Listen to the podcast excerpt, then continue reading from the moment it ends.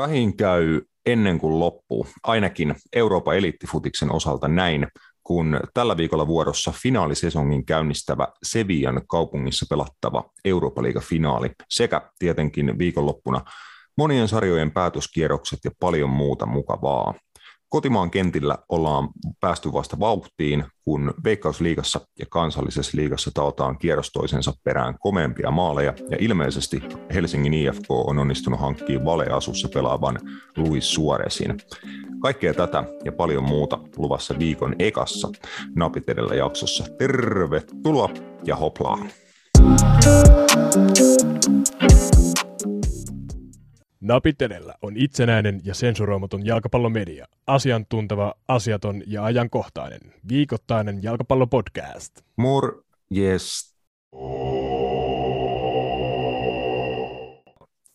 Meikäläinen on Rasmus Sunila, tämä on Napit edellä podcast ja kanssani keskikentän tuplapivotin täyttää Matias Kanerva. Moi Mauri. Morjesta, morjesta. Roope on t- tänään tuttuun tapaan spektaattorin roolissa. Tota, toivoo, että sitä ke- komennusta kentälle ei tuu, mutta ehkä me selvit- selvitään tänään tällä meidän tuplapivotilla. Kyllä mä uskon. Kyllä mä uskon, että me päästään, päästään ihan hyvään lopputulokseen näinkin. Kyllä. Miten Matias viikonloppu meni? Oliko palloiluhommia vai muissa jutuissa? Öö, no ei nyt silleen, tota, kävin, kävin suht, suht paljon tällaista niin kuin al- alasarja foodista, foodista katsomassa ja, ja muun muassa sitten tietenkin meidän, meidän oman ottelun myös katsomon puolella kävin seuraamassa tuolla viime torstaina, mutta siis aika paljon siis kävin perjantaina olin katsoa, katsoa tässä, tässä tuota Mäntsälässä paikallista ottelua ja, ja tuota, milloin mä olin katsomassa, niin lauantain sitten naisten kakkosta, siellä oli FC Lahti vastaan KTP, niin sitä kävin katsomassa ja Mm. sitten niin kuin telkkarista, mitä nyt kerkes, kerkes katsoa FA Cupin finaalit ja, ja tota, sun muuta, niin tuli katsottua. Et siis siinä mielessä palloilu, palloilu mielessä joo, että tota, omat palloilut, kun ollaan puhuttu, niin, niin, niin tota, ne on nyt hetkeksi naftaliinissa ainakin vielä, mutta tota, muuten niin tuli kyllä joo seurailtu. Miltä nilkka tuntui? Ää, Nilkka tuntuu ihan, ihan, ihan jees, ihan jees. Että onhan se nyt tietenkin vienyt vielä aikaa, että sillä pystyy treenata, mutta, mutta tota, parempaan päin koko ajan. Jees, hyvä, hyvä näin. FA Cup-finaalin, kun sanoit, niin tota, sehän oli just niin, että meikä ei sitä ehtinyt katsoa, mutta äh, muistan, että nauroit mun huikealle logiikalle tulosveikkauksessa, että mä toivoin ja, tota jatkoaikaa ja rankkareita sen takia, että mä en itse katsoa. niin, just näinhän siinä kävi, että rankkaris kabaan se meni ja suoraan siitä selostuksen jälkeen Ilveskissojen 90-vuotisjuhlaottelun jälkeen sopivasti se FA Cup-finaali rankkariskava alkoi. Roope oli sitä tuo Pub Old Matesis katsomassa, mutta ehdi hänen seurakseen vasta sitten rankkarikisa, pikkasen rankkarikisan jälkeen, mutta katsottiin siinä kaupissa muun muassa Ilveskissat hyökkäjä Gerald Benny ja muiden kavereiden kanssa puhelimelta sitten noita rankkareita ja niitä siinä jännäiltiin, että siinä oli lopputuloskin sitten tota, näin punalaseella katsottuna toivottava, mutta silleen meikän lauantai. Joo, kuulostaa ihan hyvältä. hyvältä. Juu, siinä ei paljon parempaa ei voinut toivoa, kun ne tehtiin edes jotain siitä finaalista nähdä. Mun piti katsoa se niin kuin jälkilähetyksenä, mutta suoraan sanoen mä en niin kuin sitä seuraavina päivinä jaksanut.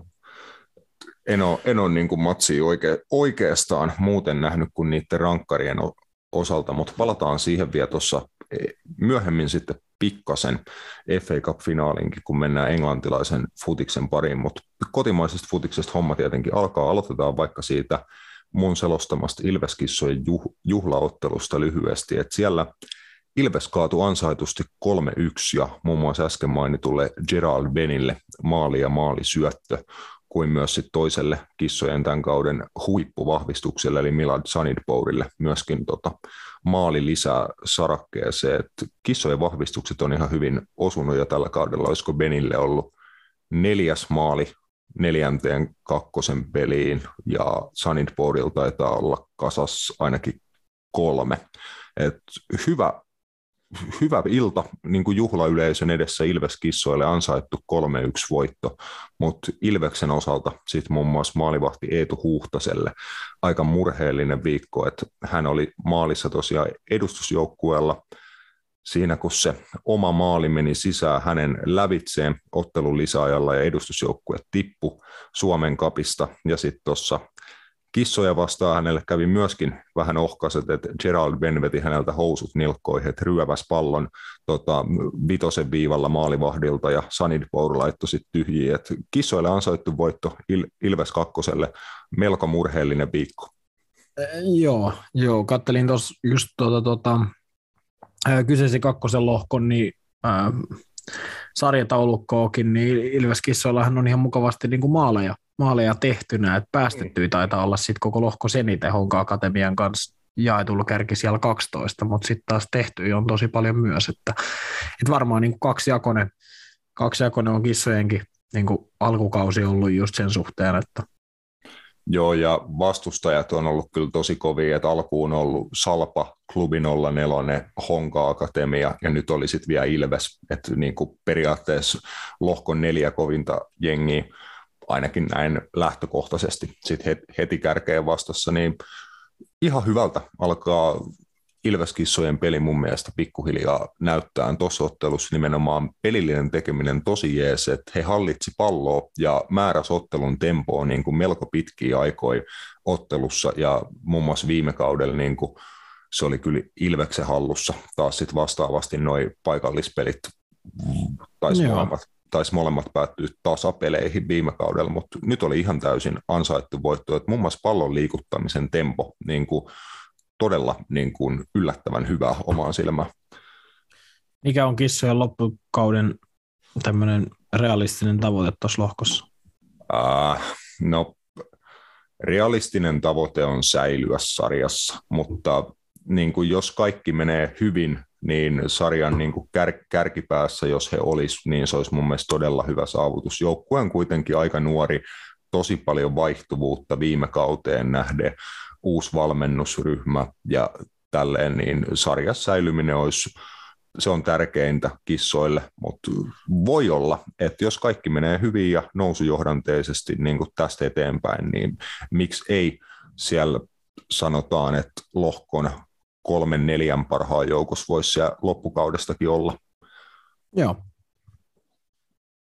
On jo. Si- siinä mielessä kyllä pirun tasainen lohko. Tänään illalla Pyynikillä Tampere United isännöi klubin olla nelosta. En ole siellä itse selostamassa, luulin olevani, mutta se, se taisi olla ihan mun niin kuin joku lukuvirhe tai olla vähän noita selostuksia kollega Lauri Olkkosen kanssa niin kuin vaihdeltu päikseen, niin ehkä oli mulla mennyt jotain niin kuin kalen, kalenterit svituiksi, mutta ei ole mulla selostusvuoroa tänään. Lauri hoitaa siellä aamulehden lähetyksessä selostuksen Tampere Unitedin kotimatsista, että klubi, klubi siellä tänään vastassa. Täytyy sanoa, että jos pitäisi, niin kuin jos olette vedonlyöjiä, niin no en tiedä, ettei et tätä vihjettä ei kuulla ennen sitä peliä, niin ihan sama, mutta mä veikkaan, mä veikkaan siitä kotivoittoa, että Tampere United kaataa tänään klubin olla nelos.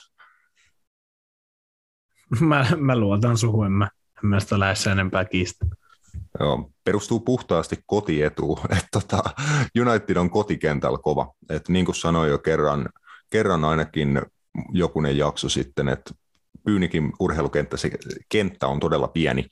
Siinä se on niin kuin tiivis kenttä ja muun muassa etäisyys kulmalipulta maalille on aika pieni ja Tamu osaa niitä asioita käyttää myös hyväkseen kotikentällään, niin siinä tämmöinen niin kuin pikku vihje tämmöisestä yllätystuloksesta kakkosen B-lohkossa sitten, mutta jatketaan kotimaisessa futiksessa eteenpäin.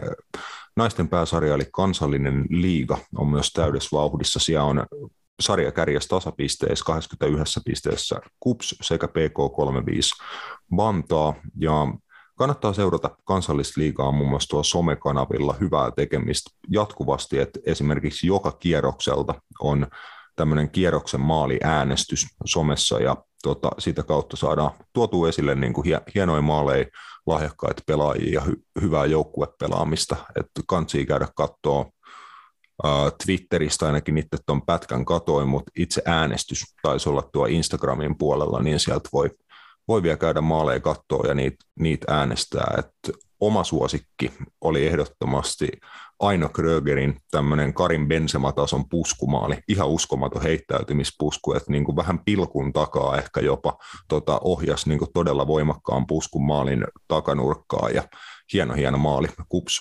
pelaajalta. Joo, kuulostaa, itse en, ite en ole nähnyt, niin tota, en siihen sen enempää lähde ottaa kantaa, mutta kuulostaa kyllä jo, että, että se on niin kuin ammattilaisen käsialaa. Kyllä. Sitten miesten pääsarjassa, Veikkausliigassa, siellä viihdettä, viihdettä jälleen hienoja maaleja. Uh, Interin pelaaja, olisi pitänyt ottaa nimi ylös, kun mä unohdan nämä aina, kaivetaan se kohteisiin, mutta sama kaveri iski kaksi kriimeriä, eli yhden peri jalka, toinen oikealla, toinen vasemmalla. Tommi Jyry. Tommi Jyry. Joo. Joo, Oliko? Kyllä. Kyllä. No niin. Kyllä vain. Pari ihan törkeä hienoa maali. Joo, Tommi Jyry on, on tota, kyllä niin kuin noussut, noussut yhdeksi mun mielestä veikkausliigan tämmöisistä niin kuin tasaisimmista, en tiedä voiko sanoa rutinoituneimmista, mutta tosi niin kuin tällainen tasainen ää, keskentäpelaaja ja niin kuin oikeasti superlaadukas niin kuin tekemään niin kuin ne perusjutut kentällä, kentällä että itse muun muassa kaveri vastaa, kaveri vastaa nuorempaan pelannut, kun hän pelasi HJKssa, niin tota, muutaman kerran ja silloinkin oli, ne ei voi sanoa, että yhtä pieni kuin nykyään, mutta suhteessa varmaan yhtä lyhyt kuin nykyään, mutta ihan ylivoimainen pallon kanssa, pallon kanssa tekee hommia. Ja on kyllä niin kuin tota, on ollut kupsissa erinomainen ja nyt sitten Interissäkin on livenäkin häntä nähnyt, niin tosi mun mielestä semmoista niin kuin kokeneen pelimiehen niin kuin pelaamista ja semmoista niin kuin tiettyä rutiinia, mitä ehkä niin kuin hän, puhutaan nyt kuitenkin vasta 22-23-vuotiaasta pelaajasta, niin mikä on mun mielestä poikkeuksellista. Et, ja joo, hieno, hienoja maaleja häneltä, ja se nyt ei tietenkään ole hänelle tyypillistä, että hän maaleja tekee. Et, niitähän, niitähän ei yleensä tee, mutta, mutta tietenkin varmasti Interille tärkeä juttu, että muutkin onnistuu kuin muun muassa Benjamin mm. ja, ja, ja näin edespäin mutta Benjamin Chelman sitten ei onnistunutkaan ottelun, ottelun lopulla, että tosiaan HIFK oli mennyt kolmen minuutin kohdalla johtoon, Eero Markkasen maalilla Tommi Jyry tasotti ja sitten Jyryn toinen maali vielä vei Interin johtoon 47 minuutin kohdalla, 80 minuutin kohdalla HFK-legenda Sakari Mattila sitten ottelun tasotti kahteen kahteen. Uh, muutamaa minuuttia myöhemmin Sergei Eremenko otti Luis Suoresin oppikirjan käyttöön ja äh, erikoistilanteen jälkitilanteessa, kun pallo oli tyhjään HIFK-maaliin matkaamassa, niin Eremenko siinä vähän hyppäsi, totesi varmaan hypätessään, että tähän mä en enää niin kuin päätä saa väliin, siilitukka, niin ei ollut tukkaakaan, millä palloon osui, niin tota, Eremenko otti sitten Jumalan käden käyttöön ja kädellään torju pallo, sai siitä tietenkin suoran punaisen kortti, mutta Benjamin Chelman ei onnistunut tekemään rangaistuspisteeltä voittomaaliin Interille, vaan pyssytti pallon pallon pitkälle tota Veritaksen parkkipaikoille ja 2-2 loppulukemiin päättyi tämä kamppailu. Joo, no tästä kattelin tuota sosiaalista mediaa, niin nousi jonkunlainen keskustelu just, että pitäisikö tällaisissa tilanteissa niin kuin erotuomarin saada antaa niin kuin maali siitä, että jos selkeästi on menossa maaliin ja sä sen kädellä niin kuin esimerkiksi lyöt, lyöt maaliviivalta yli tai ohi tai estät anyway, niin, niin just sen mm. takia, että sitten tästä tuli rankkari ja tavallaan he epäonnistui siinä, niin tavallaan sitten just, että mä en ota siis mitään kantaa, että pitäisikö näin tehdä kerrossa, vaikka sä saat tuomarikoulu käynyt sun muut, mutta siis yleisesti niin oli vaan just, että, että pitäisikö tästä niin kuin antaa tulla sääntö, että erotuomarit saisi antaa niin kuin noin selkeissä tilanteissa niin suoraan vaan maali, koska no, sä saat punaisen siitä, mutta sekin Sergei Ermenkon tilanne, kun se oli just semmoinen, että hän periaatteessa niin semmoisella, lentopallon suunnilleen sormilyönnillä. niin kuin puttas mm. vaan yli, yli siitä tai semmoisella niin kuin, tiedätkö, koriksessa donkkaat, niin se vaan niin kuin, otti sen siitä yli, niin noissa tilanteissa sitten, että, että pitäisikö antaa vaan, koska tavallaan HIF, kunhan tossakin voitti sitten sen nimenomaan just, että teki noin, niin sitten vähän, että kerro niin. Sinä.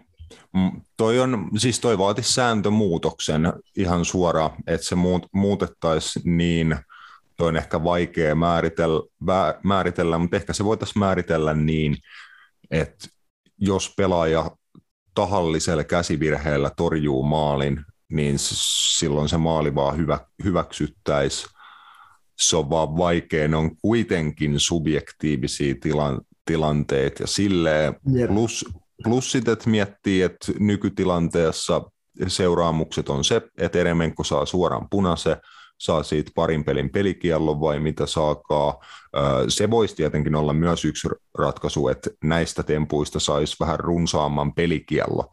Se ehkä kitkisi sitä pois, että kukaan ei tuommoista niin heilmeriä lähde vetään pelitilanteessa, sit jos tietää, että siitä saa vaikka viiden pelin pelikiello tai jotain tämmöistä, se voisi olla yksi vaihtoehto, mutta kuitenkin, että pelaaja saa punaisen, vastustaja saa rankkari, rankkarista on kuitenkin mitä se lähes 90 prosentin todennäköisyys tähän maali, vai mitä se nyt onkaan, niin en mä tiedä. Toi on vaikea kysymys sille, mä oon toisaalta sitä mieltä, että nykysäännöillä puolustajalla tai puolust- tilanteessa puolustavan joukkueen pelaajalla on kuitenkin oikeus ottaa se punainen.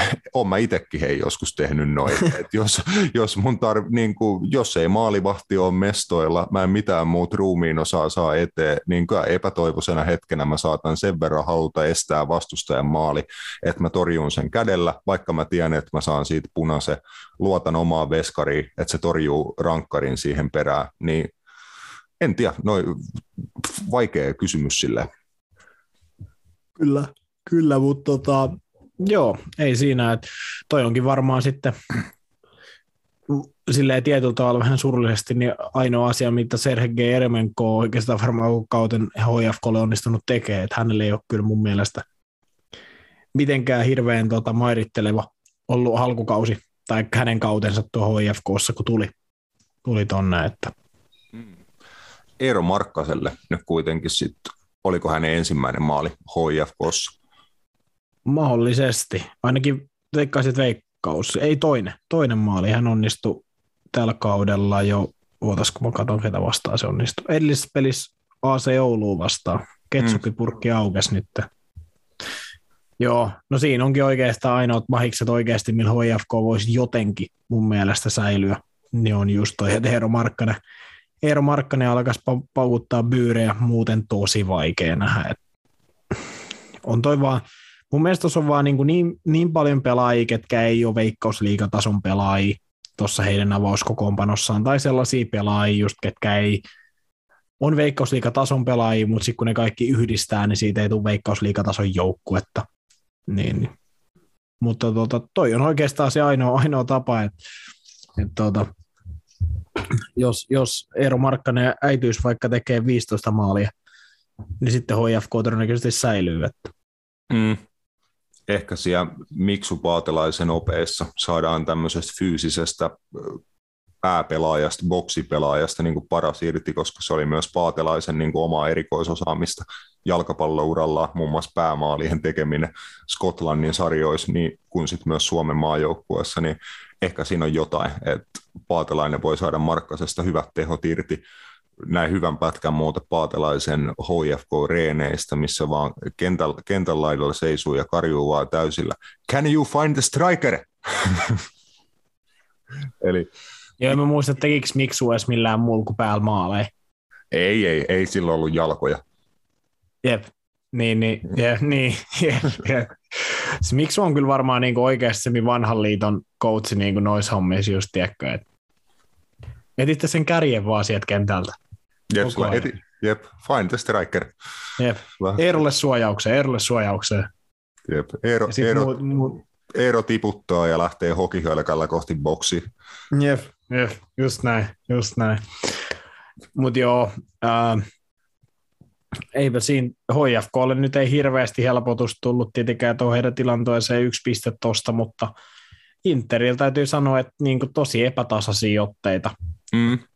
Pelataan välillä piru hyvin, just voitetaan HJK Bolt Areenalla, sitten näytetään ihan niin kuin tiedätkö, Suomen mestarijoukkueelta IFK Maarienhaminaa vastaan himas heti seuraavassa matsissa, sitten tappio HJKlle, öö, nyt tasuri tästä, oliko heillä vielä joku matsi siinä itse asiassa välissäkin? Tappio Hongalle. Jep, niin just tätä, tämä näin, että, että epätasasta, epätasasta niin kuin pelaamista, että se on se, kyllähän tuo Interin joukko on pirun laadukas, mutta he, he on nyt jo kärjestä yhdeksän pistettä Mm. ja peli enemmän pelattuna, että se on, se on se ehkä se, mikä ehkä Interi niin kuin tällä kaudella ehkä siitä mestaruudesta niin kuin estää kamppailemasta on just se, niin kuin, että se tasaisuus ei riitä. Huippulaadukkaita pelaajia heillä on paljon tuossa ryhmässä, mutta jostain syystä niin se ei ihan joka matsissa sitten lähde. Juu, omiin on mennyt jo 11 ja tappioita on jo neljä, eli puolet heidän kahdeksasta veikkausliigapelistä he on kuitenkin jo hävinnyt, että Niin. epä, epätasasta todellakin.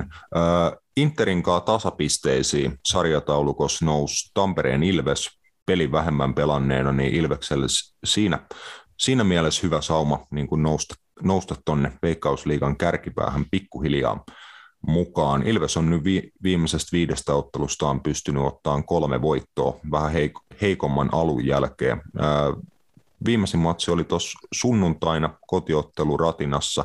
Siellä ilmeisesti ihan, ihan hyvin ää, yleisöäkin paikalla pari tuhatta ihmistä.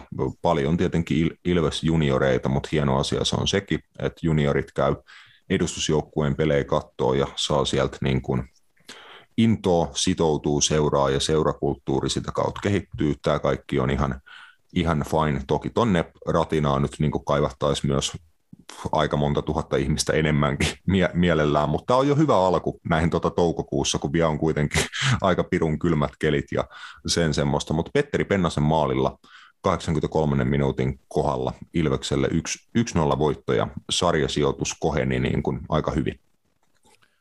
Kyllä, kyllä. Ja, ja tota, Ilves, on, Ilves on ehkä, niin kuin, en mä tiedä, onko se yllättänyt, että, että muutaman ensimmäisen ottelun jälkeen siellä huuttiin jo Toni Kalliolle, että olisi potkui saanut, saanut mutta sitten tota, itse asiassa heidän se tasapeli, tasapeli Ouluun vastaan vähän niin kuin käänsi, käänsi ilmeisesti niin kuin sit kelkkaa, että sen jälkeen niin on tullut kolme voittoa ja yksi, yksi tappio ja sekin HJKlle, HJKlle sitten, niin, niin Jossa he, niin, ja siinäkin oli kuitenkin johdossa pirun pitkä ottelussa. Jep, jep että siis hoija, anteeksi, Ilves on niinku parantanut huomattavasti ja menee eteenpäin. IFK Maarienham on mulle edelleen siis niinku iso mysteeri.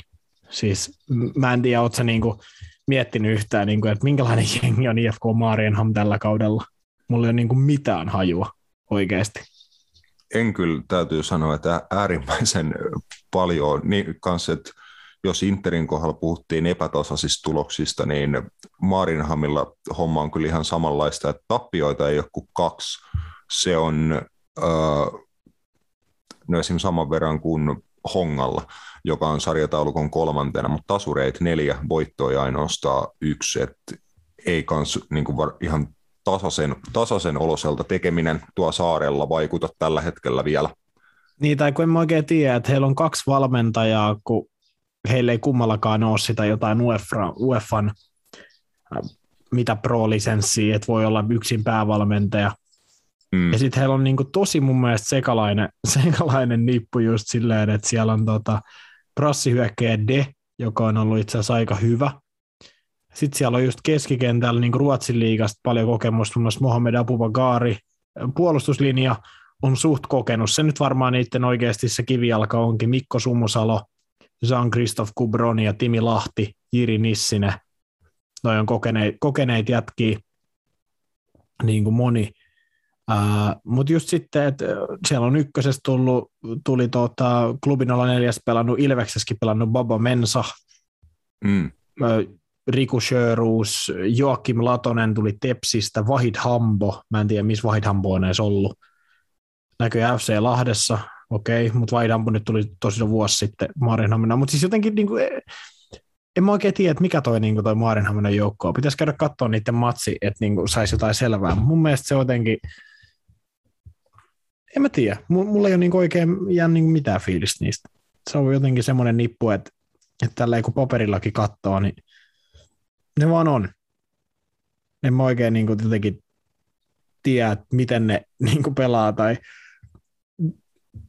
näin edespäin. Et, et, Mutta ei siinä mitään. Petteri Pennonen, oliko tota, se oli jo kolmas maalin Veikkausliigas Ilvespaidassa. Ja tota, taisi olla itse asiassa no toinen voittomaalikin jo. Mm. Et se on.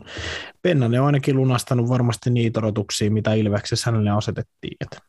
Kyllä, ko- kokenut savolainen ja laatu tai taitoa löytyy vie, viekin niin kuin reippaasti, että on, on ollut tärkeässä rooli Silveksen muuten hyvin nuoressa jouk- joukkueessa, niin tietenkin kokemusta ja laatu myöskin nuoren jengin sekaan aina, aina tarvitaan. Ilvekselle myös tuo pen, penkin puolella ottelus Eetu huuh, huuhtaneet hänellä kiireinen viikonloppu, että oli just kakkosjoukkueen maalilla ja sitten edustusjoukkueen penkille vielä mukaan. Tämä on tätä Ilveksen ja aika monen muunkin, muunkin tilanne tällä hetkellä, että nuoret pelaajat vähän vaihtelee edustusjoukkueen ja sitten noiden akatemiajoukkueiden vä- välillä sitten niin tulee hyvää, hyvää pelikokemusta. Toki Huhtaselle niin kuin tämän viikon kokemukset lähinnä, lähinnä negatiivisia, mutta nekin yleensä, ne ehkä kasvattaa välillä eniten. Joo, kyllä niitäkin tarvitaan. Kyllä. Uh, siinä niin kotima- kotimaiset sarjat, vielä, vielä pari läppää ennen jinkkua. Uh, suomalaismaalivahti Niki Mäenpää Italian Serie Aassa laittoi sit sel- sellaisen klinikan pystyyn, että ei paremmasta väliä. Mäenpäästä tuli uh, eniten torjuntoja Euroopan top 5-sarjoissa tehnyt maalivahti sitten vuoden 2019, eli kolmeen vuoteen kukaan maalivahti top 5-sarjoissa ei ole noin montaa torjuntaa yksittäisessä matsissa ottanut. Mäenpää nappasi 16 torjuntaa Venetsian maalilla, kun he nappas 1-1 tasapelin Jose Mourinho Roomaa vastaan, että mitä Roomalla oli 46 maalintekoyritystä, joku yli 20 kulmapotkua, ja Mäenpäällä tosiaan toi 16 torjuntaa ja eniten kosketuksia palloon koko Venetsian joukkueesta, että käytännössä yhden miehen voimin Venetsia tuosta pisteen tienas ja se oli suomalaismies Niki Mäenpää. Joo, täytyy sanoa, että en olisi kyllä uskonut, että jos jonkun valmentajan joukkuetta vastaan tulee, niin että se olisi Jose Mourinho joukkue, kuka tuota, 46, 46 laukausta iskee tauluun ja sä otat sen tota, mitä 16 koppia. No, sinänsä harmi, että toi otteluhan myös sinne töi sen, että Venetsia tippu. Tippu tota, seriaasta. Et täytyy sanoa, että Nikimään, Nikimään pää teki turhaa duunia. Voisi näin sanoa. Teki, jep, otat 16 torjuntaa ja silti tiput. Silleen, kiva. Varmaan silleen, jep, fresh. No, ei siinä. Äh, mä en tiedä, tota, mikä hänen tulevaisuus sitten tuossa joukkueessa on, että 37-vuotias vuotias on Mäenpääkin jo, että jatkaako esimerkiksi Serie B ensi kaudella todennäköisesti jatkaa, mutta tuota, joo, ei siinä. 46 laukausta vastaan Venetsian neljä. Pelaako Nani ensi kaudella Serie b Se olisi aika brutskua. Se voi olla, että pelaa. Ei ole, ei ole hänelläkään lähtenyt kyllä yhden maalisyötön kymmeneen matsiin tarjoillut. Venetsiassa tuli siihen ekasottelussa. Et ei, ei ole vissi, en tiedä onko sitten ikinä ollut seriaa tason kunnossakaan, mutta... Penkillä muun muassa Roomaa vastaan. Jep, et en tiedä sitten, että onko hänestä mitään suurta apua sitten ollut missään vaiheessa. Joo, tota mä muistelin, että eikö toi Sergio Romero ollut Venetsia ykkösmaalivahti, mutta vissiin loukkaantumisen kärsinyt jossain vaiheessa kautta ja mä en pääse ottanut ykköstorjuja vastuu. Joo, he on pelannut 16 peliä, molemmat 16 peliä, että siinä sitä aika tasan taitaa tullakin, että siinä on vielä kuusi matsia pelannut sitten Lukas Lezzerini. Mutta tota, joo, Sergio Romero oli, oli tota ykkösmaalivahtia.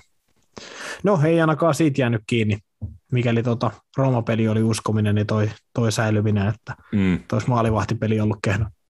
Kyllä, ja edelleenkin Venetsian osalta loukkaantumisosastolta löytyy tamperelaislähtöinen Lauri Alamyllymäki, ei ole esiintynyt Venetsia sillä niin kuin vissiin ollenkaan tota, siinä aikana, kun on seuras ollut, koska tosiaan ihan niin kuin vähän aikaa siitä, kun Venetsiaan saapui, niin kärsi vakavan polvivamma, eikä ole sen jälkeen mun mielestä missään vaiheessa oikein palannut.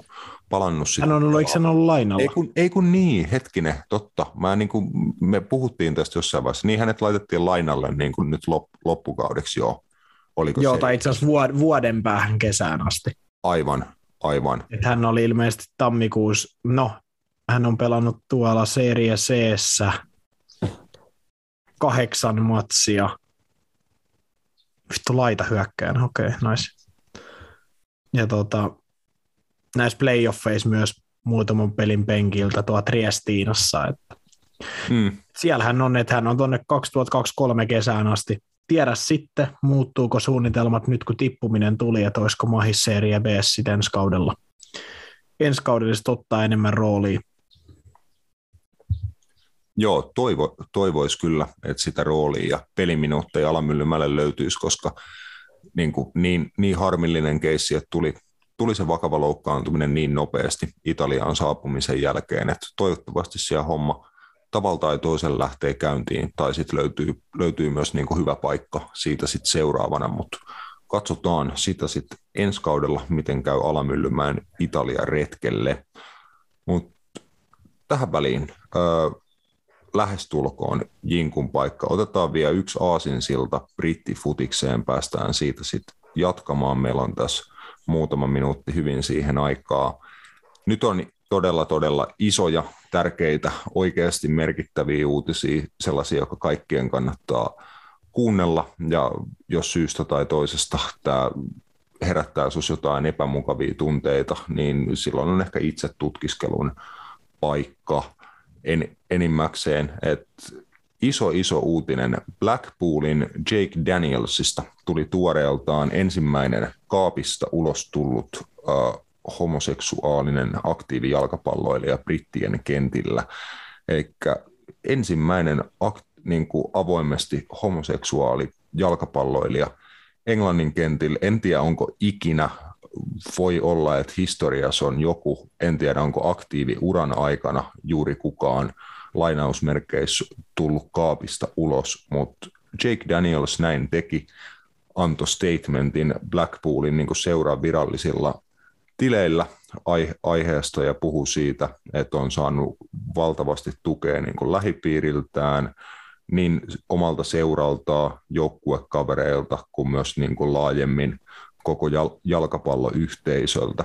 Ja tästä on tietenkin Suomessakin nyt jo eilisen ja tämän päivän aikana laajasti uutisoitu ja fanien ja seuraajien lisäksi niin kuin monet monet isot tahot on jo tukensa Danielsille osoittanut, niin täytyy sanoa, että tämä on kyllä niin kuin upea uutinen ja tota, hieno viesti siitä, että jalkapallossa pitää voida ihan kaikkeen olla niin kuin oma, it, oma itsensä, että sille ei ole minkään tason väli, että mistä sä oot kotoisin, mistä sun vanhemmat on kotoisin, mikä sun seksuaalinen suuntautuminen on, bla bla bla, mikä uskonto, täysin irrelevantti. Jalkapallokentällä me ollaan kaikki, kaikki samanlaisia ja saadaan olla oma itsemme. Tämä on hieno uutinen.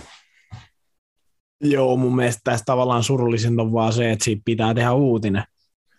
Tiedätkö? Että niin, me, ollaan no siis, siinä, me ollaan siinä tilanteessa, että pitää tehdä joku virallinen statement asiasta. Mun mielestä just kun mä ajattelen niin kuin omaa henkilökohtaista elämääni tai näin edespäin, niin en mä koe, että mun tarvitsisi niin kuin kellekään just kertoa tai tolleen julkisesti, että et, et, tota, et oisin jotain tai en ole jotain.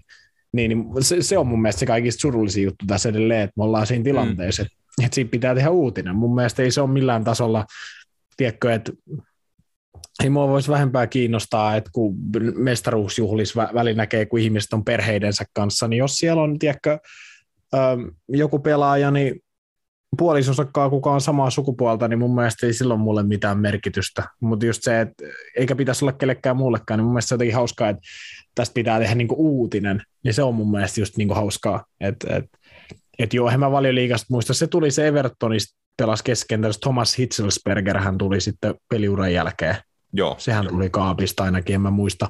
Ja Australian, Australian pääsarjassa pelaa tämä Josh Cavallo, vai mikä se on, kans joku. Joo, joo sen taisi itse asiassa Danielskin mainita siinä statementissa, että muutamat niin kuin esimerkit ympäri maailmaa sekä sit muistakin lajeista niin kuin häntä rohkas siihen, että niin kuin haluaa tämän julkisesti tehdä ja, sille, ja nimenomaan halusi tehdä se julkisesti sen takia, että näyttää esimerkkiä, koska Jep. ihan var, varmasti niin kuin jalkapallos ympäri maailman on ammattilaispelaajia, jotka on homoseksuaaleja. Mä en usko, että esim. naisten jalkapallossa on niin iso tabu, kun niin kuin mies, miesten pelissä on vielä niin kuin valitettavan tavallista. Just niin kuin sanoit, se on uutinen, se ei niin kuin ole tava, tavallinen juttu ja monet pelaajat valitsee ihan niin kuin oman yksityisyytensä, turvallisuutensa, mielenterveytensä takia niin kuin pitää niin kuin oman seksuaalisen suuntautumisen salassa.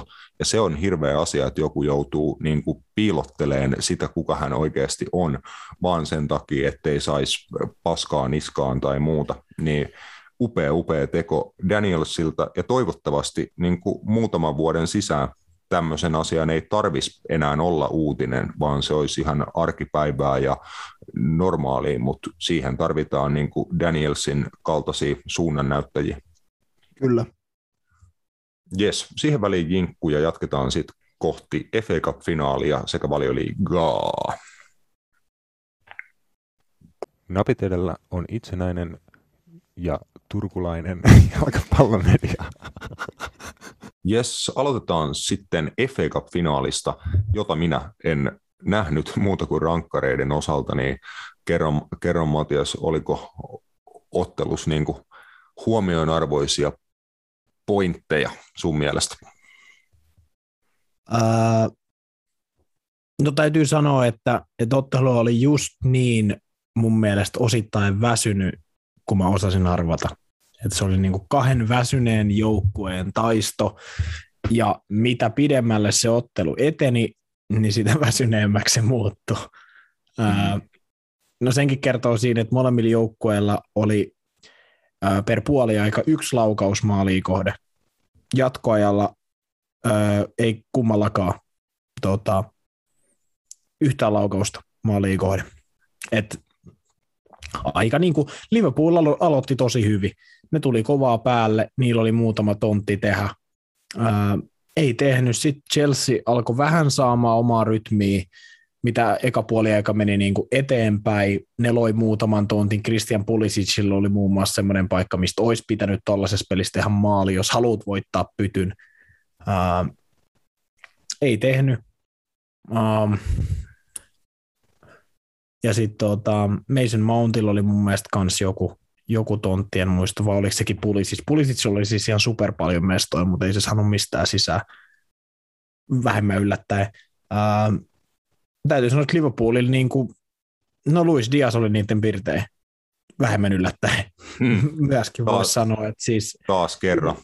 Niin, yritti koko ajan hakea ratkaisuja, kävi, kävikö tolpassakin, olisiko öö, ollut? Kuulemma, juu. Joo, joo kävi, kävi tolpaskin tokaliaksolla ja tosi paljon siis varmaan joku viisi laukausta silleen, että ajoi tuolta vasemmalta keskelle ja yritti takaylänurkkaa ja meni vähän ohi, vähän ohi takatolpalta. Ainoa oikeastaan Liverpoolin pelaaja, kuka niinku oikeasti näytti siltä, että, että niinku halusi ratkaista tuon finaali.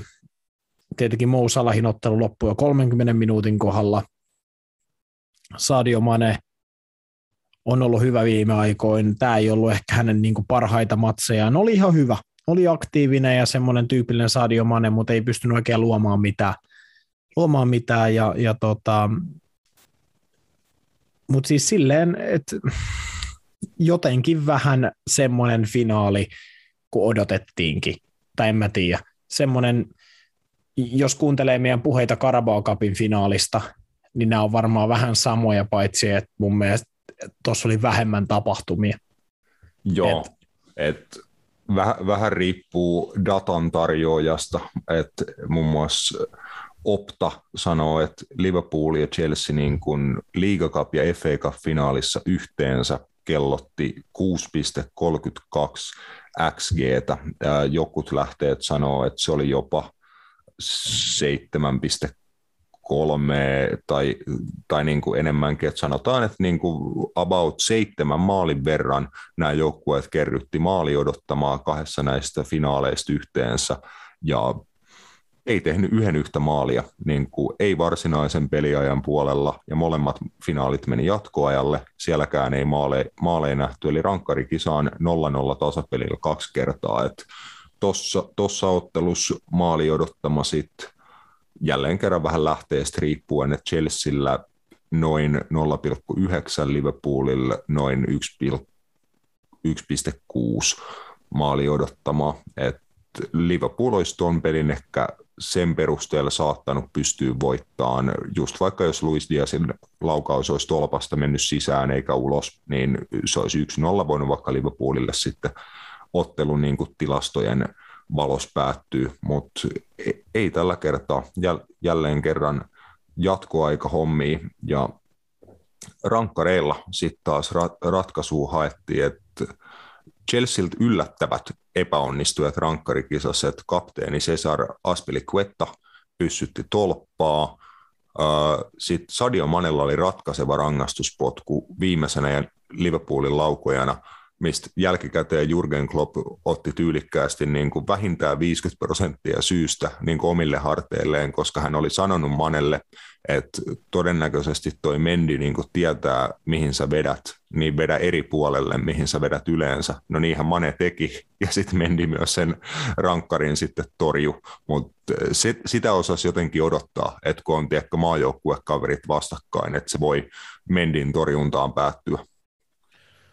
Joo, ja tota, no rankkarikistas mun mielestä siinäkin sitä edeltävät tapahtumat oli myös mielenkiintoisia, koska niin kuin Chelsean puolella Thomas Tuchel otti Ruben Loftus-Cheekin tuota, just ennen kuin toinen jatkoaika pyörähti käyntiin ja otti myös hänet sitten vaihtoon ennen kuin se toisen jatkoaika on niin kuin puolisko loppu. Eli hän pelasi vähän alle vartin, vartin ja otti Ross Barklin hänen tilalla. Ja sitten en tiedä, ottiko hänet rangaistuspotkukisaan en kyllä tiedä, että miksi hänet sitten otettiin ylipäätänsä kentälle, jos tota, häntä ei niin kuin, haluttu rankkareita vetämään, mutta ei siinä. Aspilikuetan mun mielestä epäonnistuminen ei ollut mulle yllätys. Mä, mä tiesin, että se epäonnistuu sen takia, koska se on ihan sama, että se vetää aina sinne samaa kulmaa. Aina. Sinne ylös, tiedätkö, hänestä katsottuna niin oikeaan ylänurkkaan. Ja sinnehän haki tälläkin kertaa, ja mä tiesin, että jos Alison on tehnyt himaläksynsä, niin se sen torjuu. No sinnehän se vissiin myös heittäytyi ja tolpas tulos. Että tota, se ei mua yllättänyt. Se oli mulle ehkä pieni yllätys, että Mason Mount epäonnistui, mutta toisaalta niin, niin en mä tiedä, mulla oli kyllä koko ajan semmoinen fiilis, että kyllä tämä on Liverpoolin heini ihan vaan sen takia, että jotenkin mä en vaan, Chelsea on pirun hyvä jengi, mutta mun mielestä niiltä puuttuu tällä kaudella. Viime kaudella oli mun mielestä, niillä oli sitten cutting edge niin kuin mentaliteettiin, mutta tällä kaudella niillä vähän puuttuu se. Et niin kuin ollaan puhuttu niin kuin Roopekin kanssa, että, että tulee sitten semmoista housuilua, niin kuin nähtiin just Wolvesia vastaan sun muuta, että johdetaan 2-0 ja sitten lopussa niin kahteen kahteen ja niin jotenkin mä näin, että vaikka just Sadio Mane esimerkiksi onnistui rankkarissa, mä tiesin jotenkin, että kyllä Liverpool tämän silti hoitaa. Ja. Mm. Tähän väliin vielä, kun puhutaan sit viimeisistä ratkaisevista rankkareista vielä kohta, mutta ehdottomasti iso suositus Twitter-ketjulle tämmöinen kaveri kuin Geir tai Jair Jordet tota, toimii professorina norjala, norjalaisessa Sport Science koulussa ja on niin kuin jalkapallopsykologian tutkija ja näin poispäin, niin hän aika usein ottaa näihin rankkaritilanteisiin kiinni nimenomaan niin kuin hänen erikoisalaan tutkii sitä psykologiaa, päätöksentekoa, niin kuin niiden taustalla, niin semmoisia asioita, mitä sanotaan, että ihan, ihan normitallaa ja ei osaisi niin kuin miettiä, että upea ketju, miten hän käy läpi sen, että miten Liverpool valmistautui rankkarikisaan ja miten Chelsea valmistautui. Pieniä eroja ja puhutaan niin kuin viiden minuutin aikahaarukasta, mikä siinä on. Eli kun niin kuin jatkoajan päätösvihellys soi, niin 60 sekuntia sen jälkeen Jurgen Klopp oli jo niin kuin tehnyt ne omat valintansa, että ketkä menee vetään. Hän yksi kerrallaan kävi jokaiselle pelaajalle kertoon, että monentena hän vetää ja niin kuin antaa pienet tsemppisanat ja halaukset siinä. puolentoista minuutin kohdalla Jurgen Klopp oli, oli jo käynyt kaikkien pelaajien luona kertomassa sen, niin kuin, että kuka vetää. Minuutti 45 sekuntia, kun oli, oli kulunut, niin Jurgen Klopp oli kerä, niin kuin koonnut kaikki, kaikki pelaajat rinkiin kentälle ja antanut sitten pienen puheen, lyhyen, mutta tunteikkaan puheen siinä ja joukkueelle niin kuin hyvä, hyvä pöhinä päälle. Ja siinä vaiheessa niin kuin Liverpoolin valmistautuminen kahden minuutin kohdalla oli jo niin kuin paketissa. Samaan aikaan Thomas Tuchel vielä kävi omia muistiinpanojaan läpi. Sitten sit hän keräsi joukkueen niin kuin rinkiin. Semmoisen minuutin viiva kaksi Tuchel oli siinä ringin keskellä, teki vielä muistiinpanoja siinä kohtaa, ei edes puhunut niin kuin pelaajille. Sitten hän alkoi niin kuin siinä ringissä kertoa, tota, että ketkä vetää, niin tuli niin kuin pikkainen kiire, myös hän niin kuin silleen, Klopp kävi yksitellen kaikille pelaajille sanoon, että sä vedät ja monentena, niin Tuhel kertoi kaikille siinä niin kuin yhteisesti, että ketkä vetää, se saattaa niin kuin tietyllä tavalla nostaa myös niin kuin paineita ja aiheuttaa stressiä pelaajille.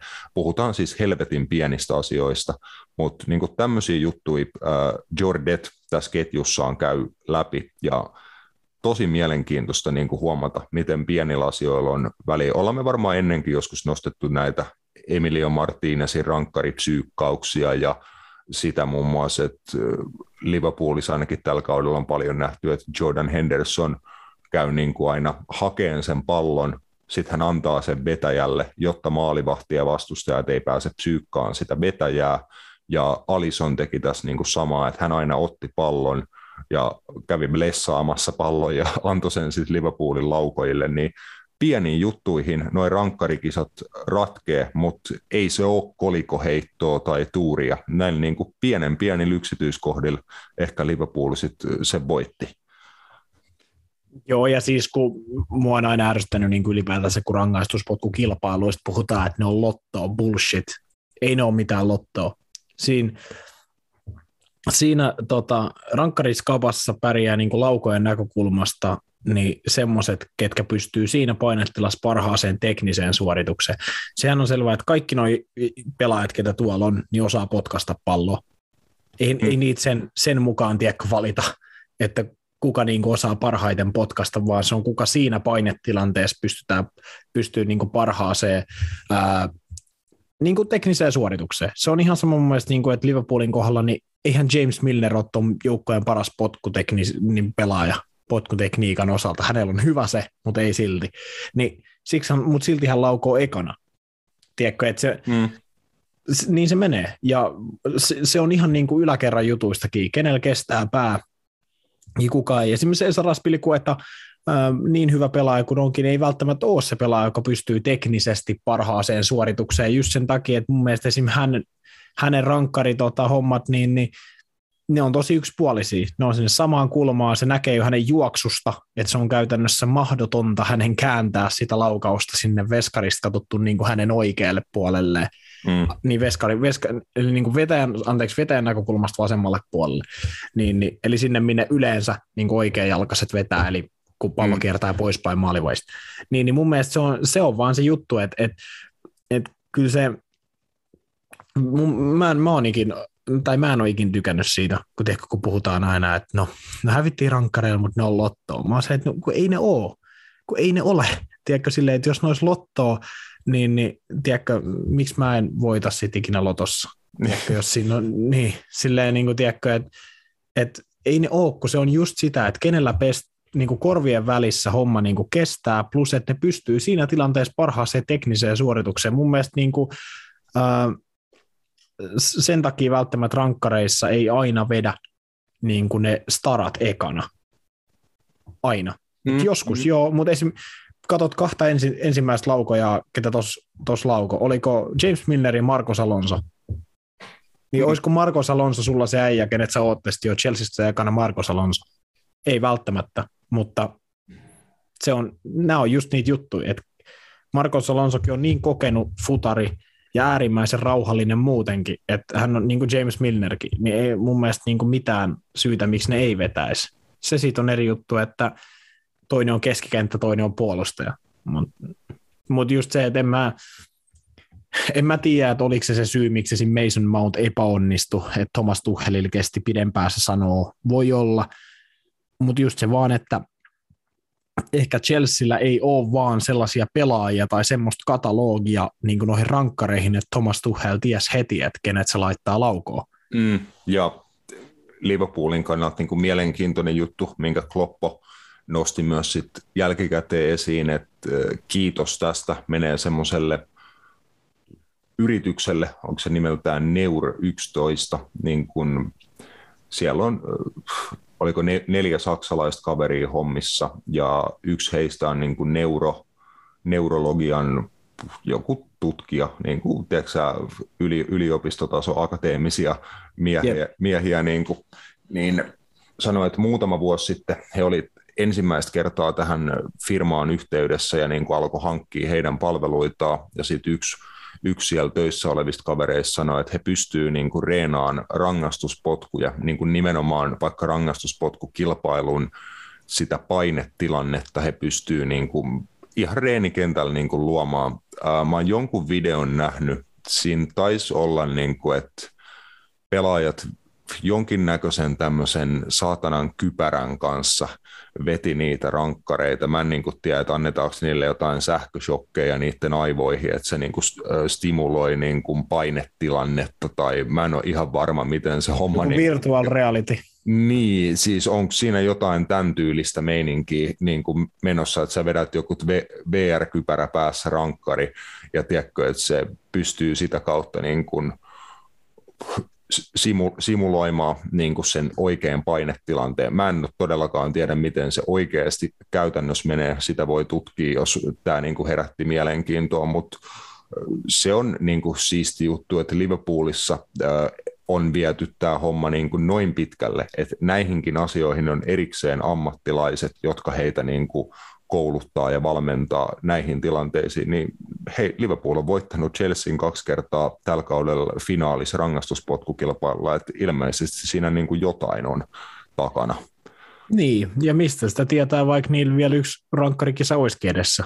Eihän sitä tiedä, mm. mitä Pariisista muutaman viikon päästä tapahtuu, että, että eikä ne ainakaan siellä heikoiltu ole kun ajatellaan sitä, että heillä on kokemusta, kokemusta niin kuin jo kahdessa skapassa tänä vuonna, niin mun mielestä se on nykypäivän, niin kuin se on oikeasti aika tärkeä osa. Mun mielestä rangaistuspotkut, niin se etu, minkä sä voisit niistä jalkapallossa saada niin maalivahtina kuin myös niin kuin niiden laukojana, niin on niin iso, että mun mielestä totta kai niitä kannattaa harjoitella. Niin kuin, eikä, eikä siinä mitään.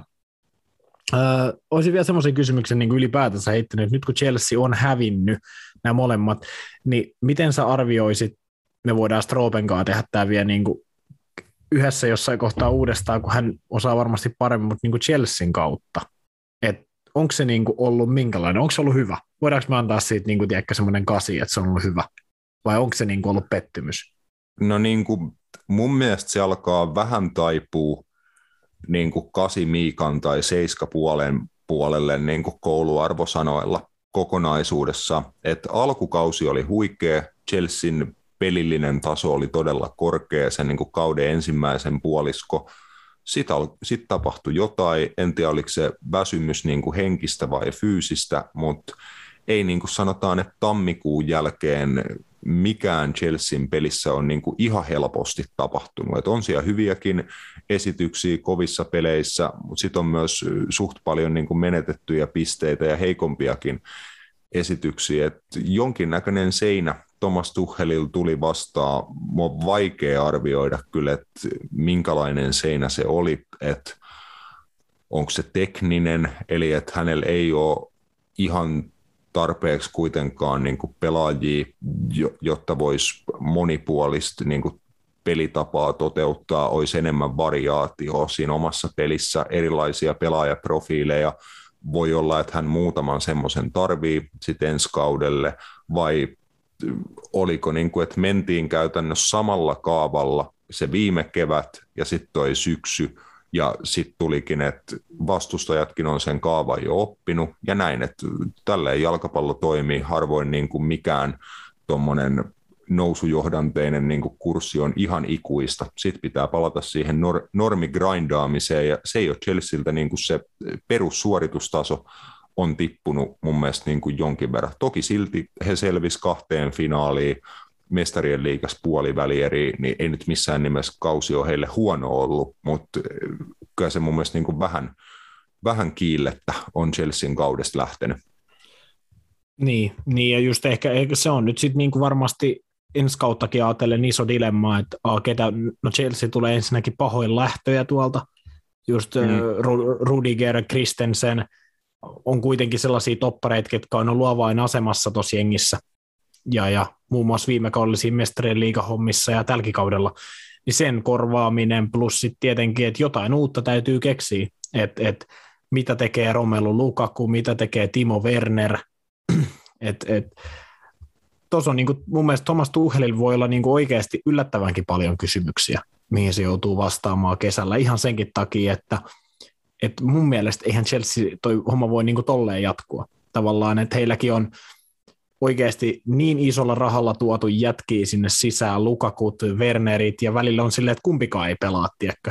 Niin sit sä oot vähän niin kuin silleen, että kyllä näille niin kuin joku käyttö on löydettävä, tai sitten niistä on niin kuin päästävä eroon. Et, et on se nyt jotenkin mun mielestä outoa, jos noin kaksi esim. viime, viime kaudella istuisi penkillä niin kuin tuolla. Et, Chelsea on varmasti jo kyllä isoja iso kysymyksiä, mutta tota, tietenkin pienestä heilläkin oli kiinni, että jos pytyn, pytyn saanut, sittenhän se tietenkin olisi, niin kuin puhuit siitä tietystä kimalteesta, niin sehän olisi niin kuin muuttunut varmaan vielä vähän kirkkaammaksi, mutta tota, mm. marginaalit on pieniä.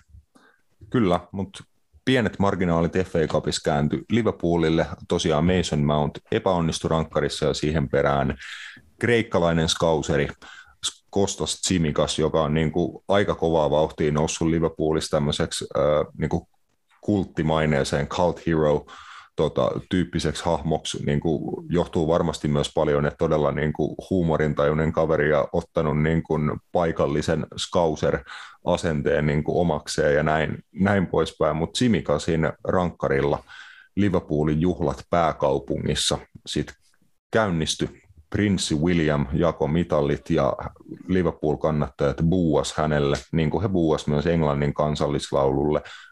jos te ette tiedä tai ymmärrä, miksi liverpoolilaiset buuaa Englannin kansallislaululle ja kuninkaallisille, niin se on sen verran pitkä tarina, että mä en sitä nyt pysty kertoa.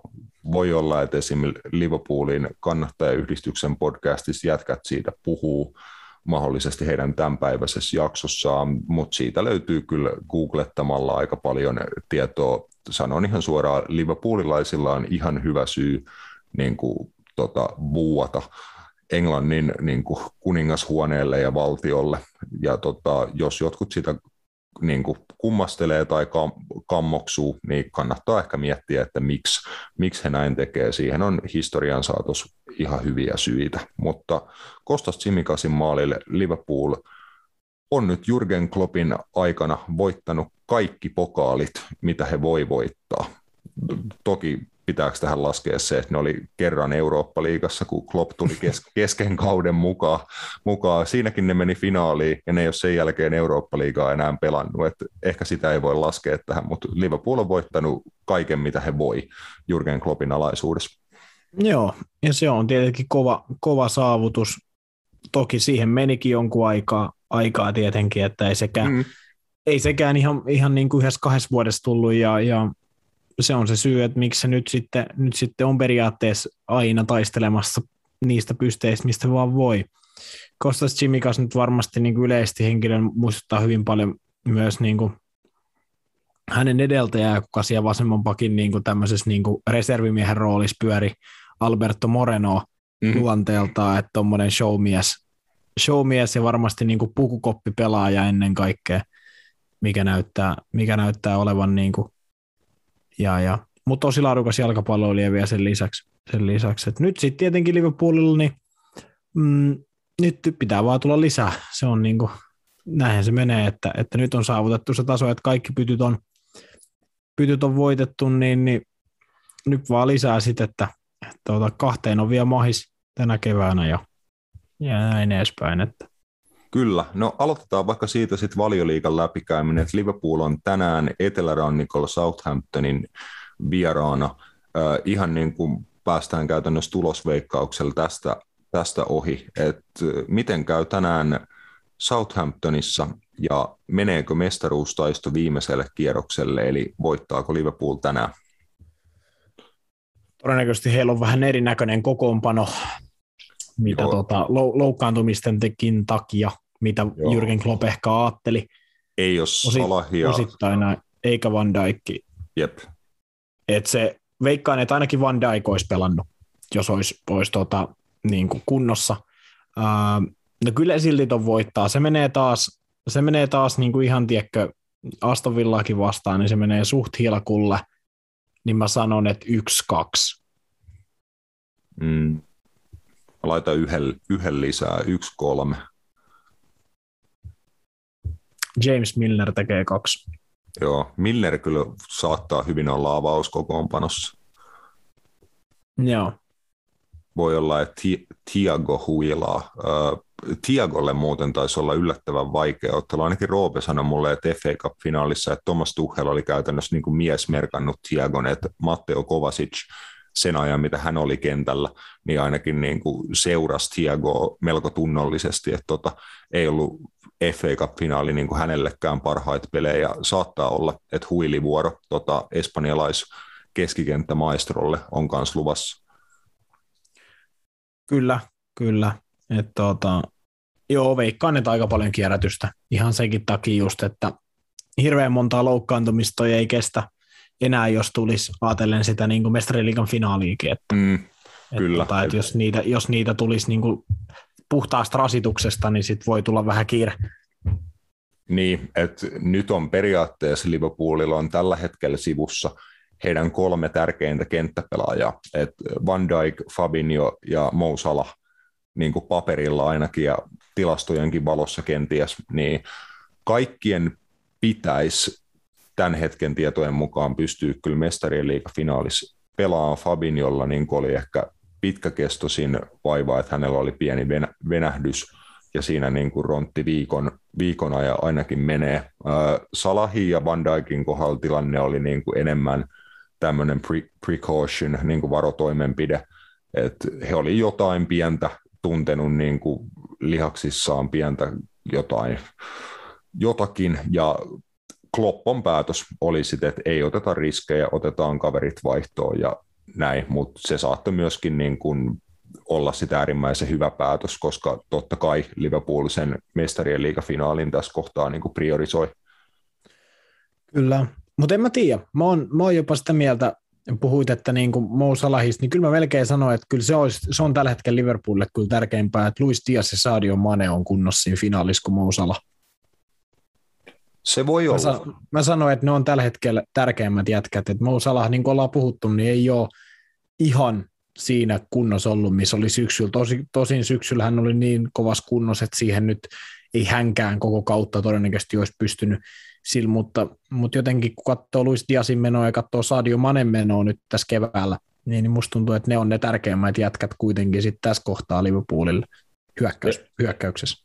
Se voi, se voi hyvin olla, mutta Salahin kuitenkin rekordi maalinteossa ja isoissa peleissä sekä sitten näissä niin kuin ihan mestaruuden voittavissa peleissä näin. Mä luulen myös, että se Real Madrid on hänelle niin kuin tämmöinen henkilökohtainen niin kuin missio, että hän haluaa korjata ne 2018 vuoden tapahtumat ja on niin kuin tosi kova henkilökohtainen motivaatio päästä haastaa Real Madridiin, niin mä luulen, että siinä finaalissa kyllä Salah varmastikin pelaa ja hän tulee olemaan ihan liekeissä. Se sitten, että onko hän liian NS-liekeissä, meneekö se yliyrittämiseksi, niin kuin just, että kun on vikal kolmannekselle paikka, niin hän ei anna syöttöä, vaan lähtee väkisi hakemaan laukausta. Et se ei välttämättä ole niin kuin hyvä juttu, mutta Mou Salahilla varmasti on niin kuin aivan käsittämätön hinku niin kuin päästä toi finaali pelaa Real Madridia vasta Mieti, jos se päättyisi taas loukkaantumiseen. Se olisi kyllä niin kuin kaikkien farssien farssi. Kase, Casemiro tekee jotain erittäin, Mm. vetää sakset takapäin sukille. Juu, mutta toki tällä, niin kuin tällä hetkellä tilanne on ihan erilainen kuin silloin 2018, että silloin Salahin tilalle tuli Adam Lallana. Tällä, ker- tällä kertaa sieltä tulee Roberto Firmino, Diego Jota tai Divo Corrigi tai sitten on vaikka muitakin vaihtoehtoja vielä Ei keskikenttäpelaajia. vittu, Tomma, tosta mun tuli mieleen, että Tomma haluaa nähdä. Siis ton mä haluan nähdä jopa silleen sairaasti, että joku loukkaantuu ja Jürgen Klopp ei ota Diogo Jotaa, eikä Bobby Firmino ottaa Origin kentälle Realia vastaan finaaliin, se pelaa jonkun 60 minaa. Siis se olisi mun mielestä helvetin kaunista. Siis mä, luulen, mä luulen, että iso Divok olisi ihan liekeissä, jos sä päästäisit sen irti Realia vastaan finaalissa. Se on jotenkin vaan niin helvetin, kun Eden Militaa vastaan Divo Korigi olisi kyllä hieno battle. Siis siinä olisi jotain todella hienoa. En mä tiedä, mutta mut joo. Ähm, mutta joo, siis kyllähän Mousala siinä ottelussa tulee avaa, jos hän kunnossa on, ja toivotaan tietenkin, että ei loukkaannut, eihän tietenkään Mm. niin voi sanoa. Mutta siis äh, mulla vaan tuli se fiilis, että, että Luis Diaz ja Sadio Mane, niin tällä hetkellä niin voisi olla ehkä, ehkä kun ajatellaan sitten vähän niin kuin Real Madridinkin niin kuin niitä puolustuksen osa-alueita, missä he Mm. on ehkä niin kuin heikoimmillaan, niin, niin sanotaan, että se Ferland Mendin puoli, puoli nyt on todennäköisesti snadisti stabiilimpi kuin sitten tämä oikea puoli. Mennään niihin, niihin joskus myöhemmin. Juu, vielä jo Liverpool panttaa Divok-momenttia tähän loppukauteen, että pari valioliigamatsia ja sitten se mestarien liigafinaali on vielä aikaa nähdä Divokin ihmettekoja Liverpool-paidassa. Et ensi kaudella hän todennäköisesti edustaa AC Milania, että siinä on sitten mahdollisille Italian mestareille tota, kova lisä en, ensi kaudelle, maaginen belgialainen, mutta eteenpäin vielä nopeasti muut valioliigahommat. Ää, tuo viikonloppuna putoamistaistossa Everton oli Everton, ö, hävisi kotiottelun Brentfordille, otti kaksi punaista korttia. Everton kannattajat ö, oli yrittänyt herättää Brentford-pelaajat ilotulitusshowlla heidän hotelli edessä ainoastaan tajutakseen, että se oli väärä hotelli. Ja sitten myös Brentford pelaajien perheen jäseniä oltiin rasistisesti solvattu ottelun aikana Everton-fanien toimesta. Et Everton veti kyllä niin kuin ihan kaikilla osa-alueilla ihan vihkoa jälleen kerran. Taattua. Taattua kamaa. Ei siinä mitään. Everton kannattajat on varmasti just nyt niin, niin desperate tasolla, että ne tekee just niin kuin säkin taisit sanoa, että mitä vaan, että ne pysyy valioliigassa. Joo. Katsotaan. Everton ei välttämättä noin niin kuin matemaattisesti tarvi enää edes pisteitä säilyäkseen, mutta kyllä he silti, silti varmaankin aika loppuun asti joutuu hikoilemaan tuon sarjapaikkaansa kannalta.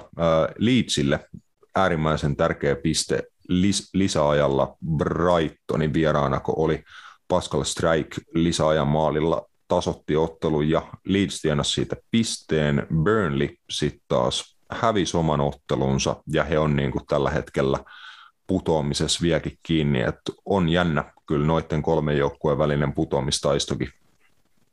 On, ja Burnley tietenkin, niin kuin Evertonillakin vielä Leedsiin yksi ottelu enemmän pelattu, että, ei kun vähemmän anteeksi, Mm, niin se on tietenkin, tietenkin vielä Burnleyllä se mahdollisesti heillä on kaksi ottelua jäljellä, niin kuin Evertonillakin, että, että tota, mutta Leeds nyt toistaiseksi on kuivilla. joo, äh, Everton ja Burnley molemmat pelaa torstaina. Evertonilla kotiottelu Crystal Palacea vastaan, Burnleyllä vierasretki Villa Parkille.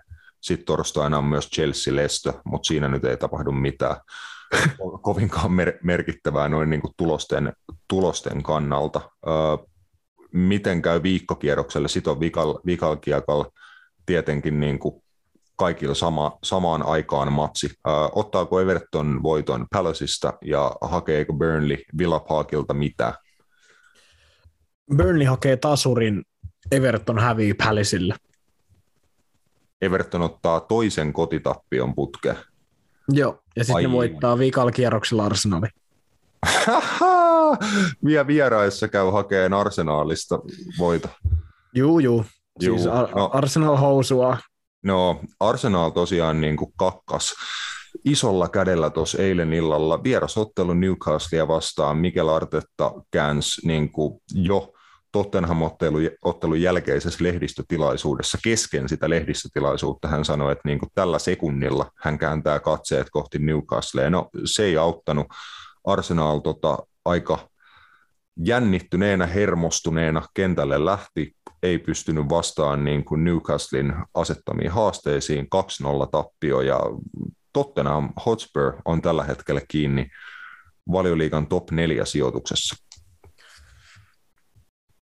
Joo, no niin, niin paljon kuin Tottenhamiikin me ollaan parjattu ja mäkin muun muassa, niin kyllä mä sen sanon, että on heillä sitten ehkä piirun verran vielä laadukkaampi nippu kuin Arsenalilla kasassa tällä hetkellä. Että ehkä he sen niin kuin ansaitsee just ton verran. Juu, pienestä se, se jää kiinni, että eilen sellaisen spottasin Twitteristä, tota, niin kuin vedonlyöntiasiantuntija Daniel Rantasen twiitti, ö, taitaa olla Tottenham-kannattaja, kyseinen kaveri, niin sanoi, että, että niin kuin kaikista tyypillisin Tottenham-juttu ikinä oli se, että heillä on vikalkiekalla vieras matsi Norwichia vastaan, joka on niin kuin aikapäiviä sitten jo sarjasta pudonnut, niin Tottenham tulee, heille riittäisi piste, mutta he tulee häviään Norwichille ja sitten Arsenal voittaa Evertonia ja nappaa tuon paikan. Et on tässä vielä hei niin kuin yhden matsin aikaa spurseilulle. Joo, mä, mä ehdotan kyllä semmoista juttua, että, että sit jos näin tapahtuu, niin mun mielestä sitten toi neljä... Oi. Just, just pätkäs Matias sanoo. Joo, niin, niin tota, että jos, jos näin tapahtuisi, että, että tota, tosissaan, että, että Tottenham häviäisi Norwichille ja Arsenal voittaisi Evertonin, niin mun mielestä se neljäs mestarin liigapaikka voitaisiin ottaa pois kokonaan, antaa johonkin muuhun liigaa, tiedätkö, silleen, niin kuin, ei nämä kumpikaan ansaitse mennä mihinkään mestarien liigaa.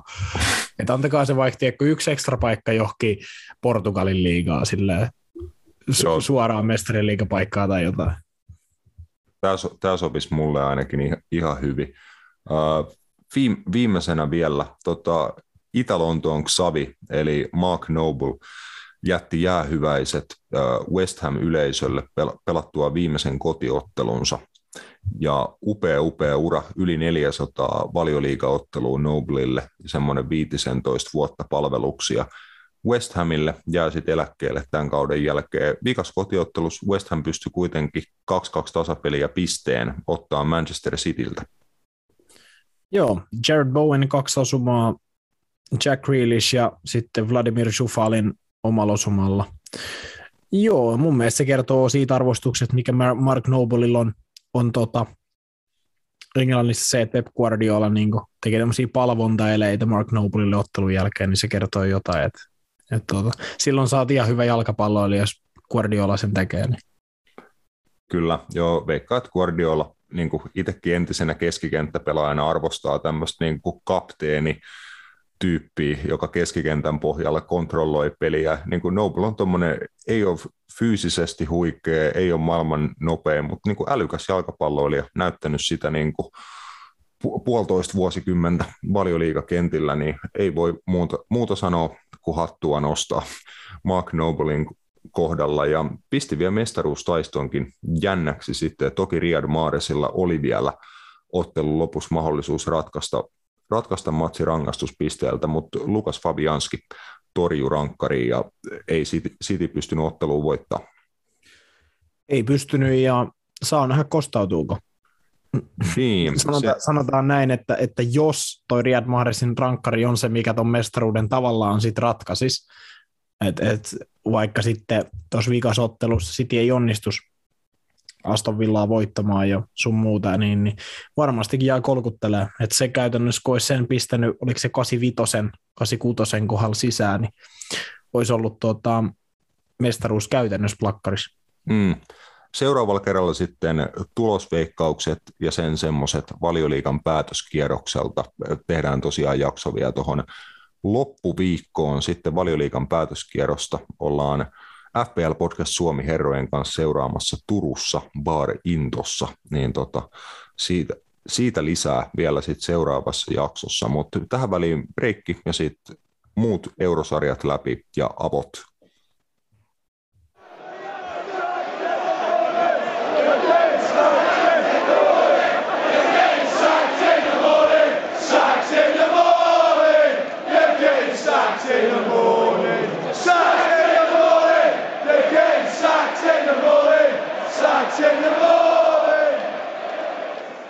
viimeisiä Euroopan läpijuoksuja tä- tällä kaudella, koska pel- pelit alkaa loppuun, mutta ei ole vikat kiekat pettänyt. Bundesliigassa nähtiin ihan niin kuin vihoviimeinen kierros, ja siellä oli draamaa niin kuin oikein, oikein tarjottimen täydeltä. Stuttgartin lisaaja voittomaali he, riitti heille sarjapaikan säilyttämiseen ja samalla sitten tiputti vastustaja Kölnin ägäkappiin, eli konferenssliigaa ens, ensi kaudeksi, mutta olihan hienoa draamaa ja tota, upeat, upeat bileet, kun Stuttgart sarjapaikan varmisti. Kyllä, ja, ja legendaarinen seura, niin hieno, hieno tosissaan, että pysty, pysty tuota tuolla Bundesliigassa säilymään ja äärimmäisen nuori joukkue. Varmaan sanoisin, että yksi Bundesliigan nuorimmista, nuorimmista ei nuorin, nuorin joukkue, niin tota, hieno juttu. Ja tosissaan, no, Köln, mä veikkaan, että se, se äkäkappikin on Kölnille niin kuin hyvä. Varmaan ne on silleen, että on hyvä koska miettii, että Köln europeleissä ei nyt ole ihan ehkä niin kuin tyypillisintä.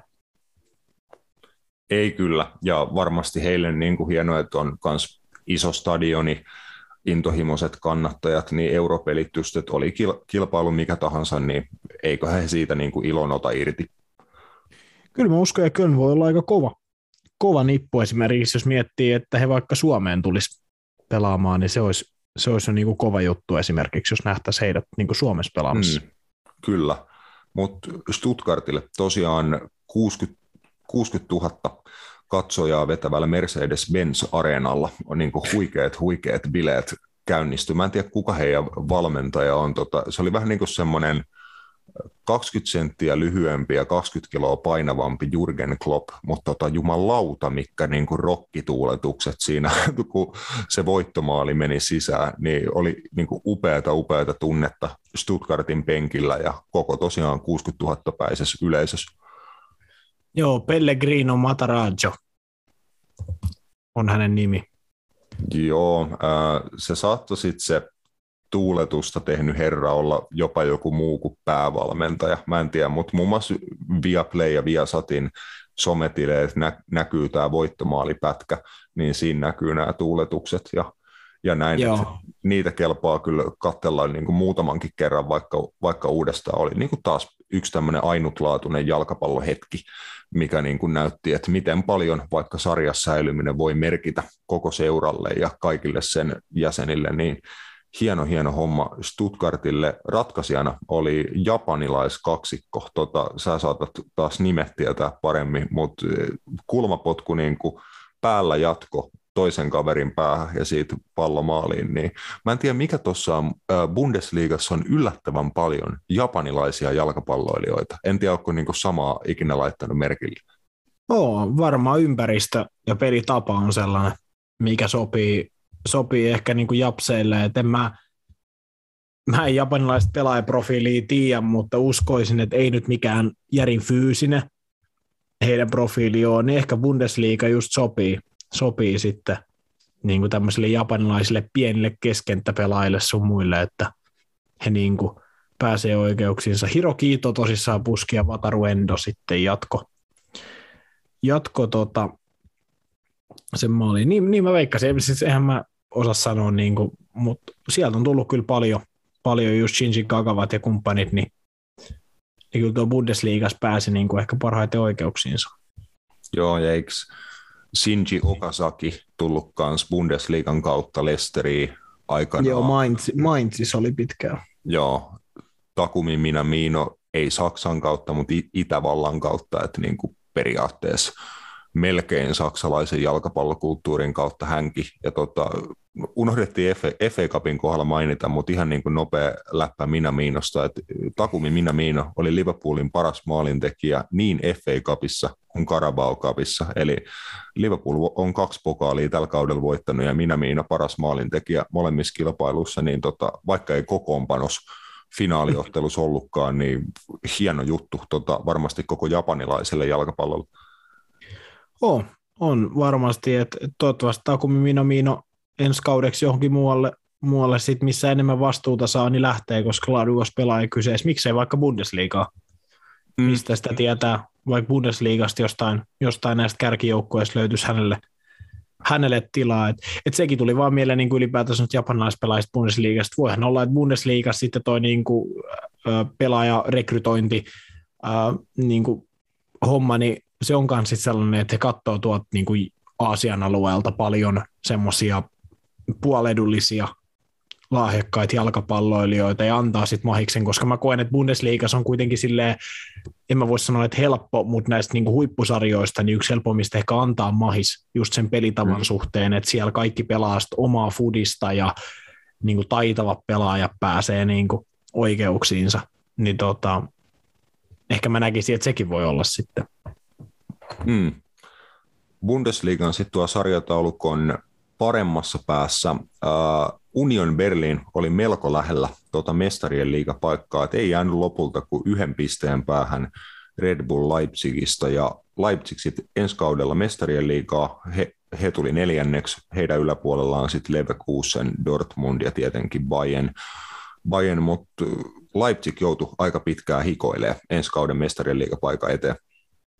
Joo, vaikeat kautta me pedattiin Leipzigille silloin jo syksyllä ja sellainen kyllä tuli, että ei se, ei se helpolla tullut, mutta sielläkin niin nuori, niin nuori ryhmä, että, että tota, ja tietenkin paljon vaihtuvuutta, eikö heilläkin, heillä vaihtu valmentajakin kesken kauden, kun Jesse March sai potkut ja, ja, ja tota, näin niin, edespäin.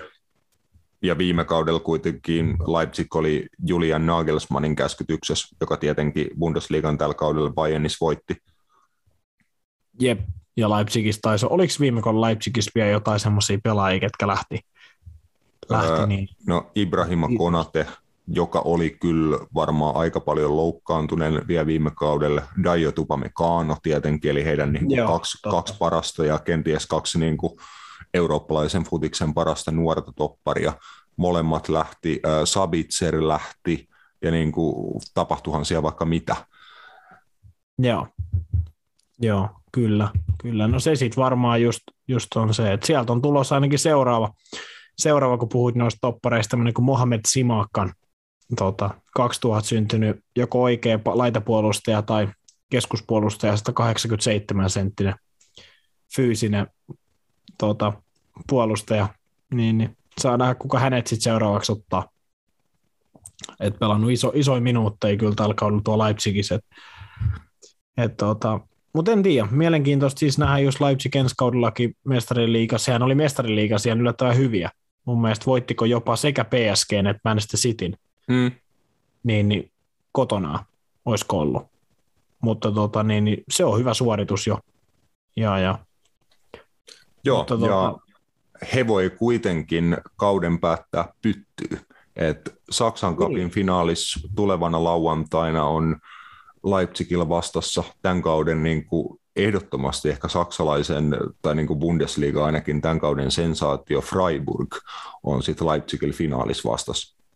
Joo, ja se on tietenkin Freiburgilla sama homma, että, että heilläkin oli mahis tuohon Eurooppa-liiga ja mestariliiga niin paikkaan, mutta se pettymys pystyy myö, myös nyt sitten niin pyyhkiytyä, jos vaikka tuosta Saksan kapin voittaisi.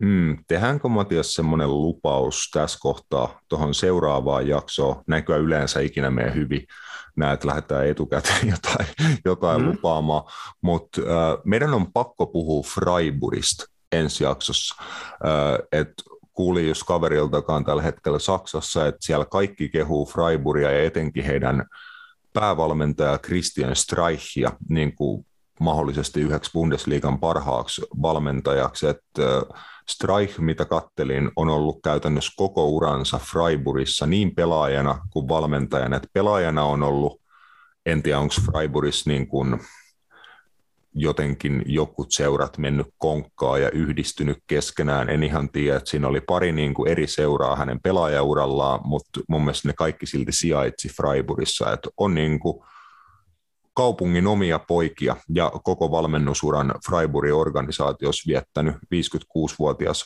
saksalaisherrasmies, niin pitää kyllä jonkinnäköinen niin kuin taustatutkimus ensi jaksoon tehdä Freiburgista, kun he tosiaan viikonloppuna pelaa DFB-pokalin finaalissa. Joo, ehdottomasti otetaan Roope, Roope vielä mukaan. Hänellä on varmasti, varmasti tuota paljon, paljon insightia tuon Freiburgiin, niin voidaan heittää oikein kunnolla bussin alle. Jep, Ei, Mut- joo, tehdään vaan näin. Freiburg Joo. kuulostaa oikein hyvältä. kyllä. Siksi just sanoin tai jo etukäteen, koska niin kuin rehellisesti toi on semmoinen aihe, että on pakko, pakko ottaa vähän selvää, että siitä oikeasti niin kuin kehtaa lähteä puhumaan. Ää, Dortmundin loppukausi, ei mitään huikeeta, kakkospaikka tuli, aika underwhelming kausi tota, Dortmundille, mutta Erling Haaland on jo sitten kääntänyt katseet kohti ensi kautta ja Manchester Cityä, että tota, hän, hänet, hän, hänet oli kuvattu yökerhossa tota vähän juhlimassa ja täytyy sanoa, että äärimmäisen tyylikkäitä tanssiliikkeitä nuorelta norjalaiselta.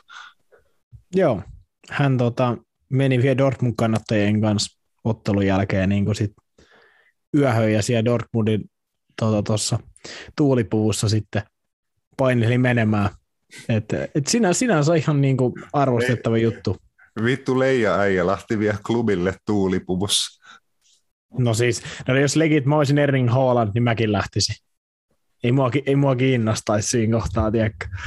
Mutta tota, ehkä se oli se pointti, pointtikin just, että hän niin Dortmundia vielä viimeisen kerran niin kuin edustaa tavallaan sitten. Niin, niin. Mieti jos, mieti, jos Poke sanoi sovella, että et sä pääse sisään, että sulla on verkkarit, että käynyt vittu vaihtaa vaatteet.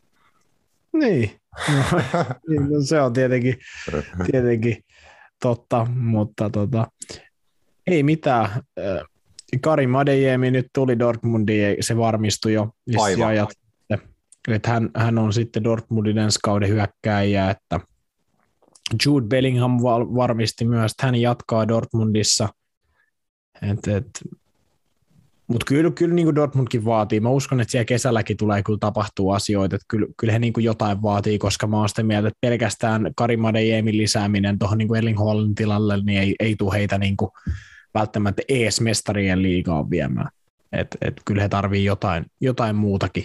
Mä oon sitä mieltä, että, että tota, mm. mutta he oli jo silti Bundesliigan toisiin tai jälleen tälläkin kaudella.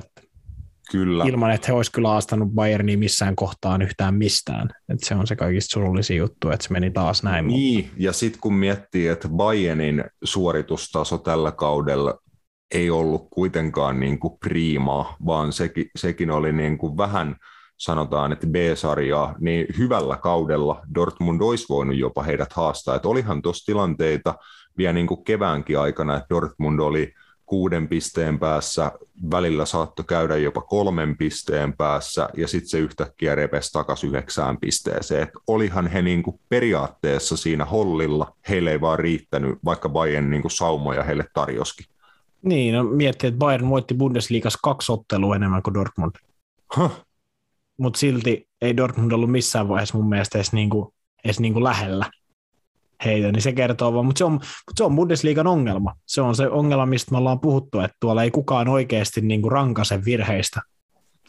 Et, et, jos ollaan katsottu valioliikaa, että kuin kovalla tasolla kaksi että siellä painaa, että jos toinen lipsuu, niin toinen menee heti ohi.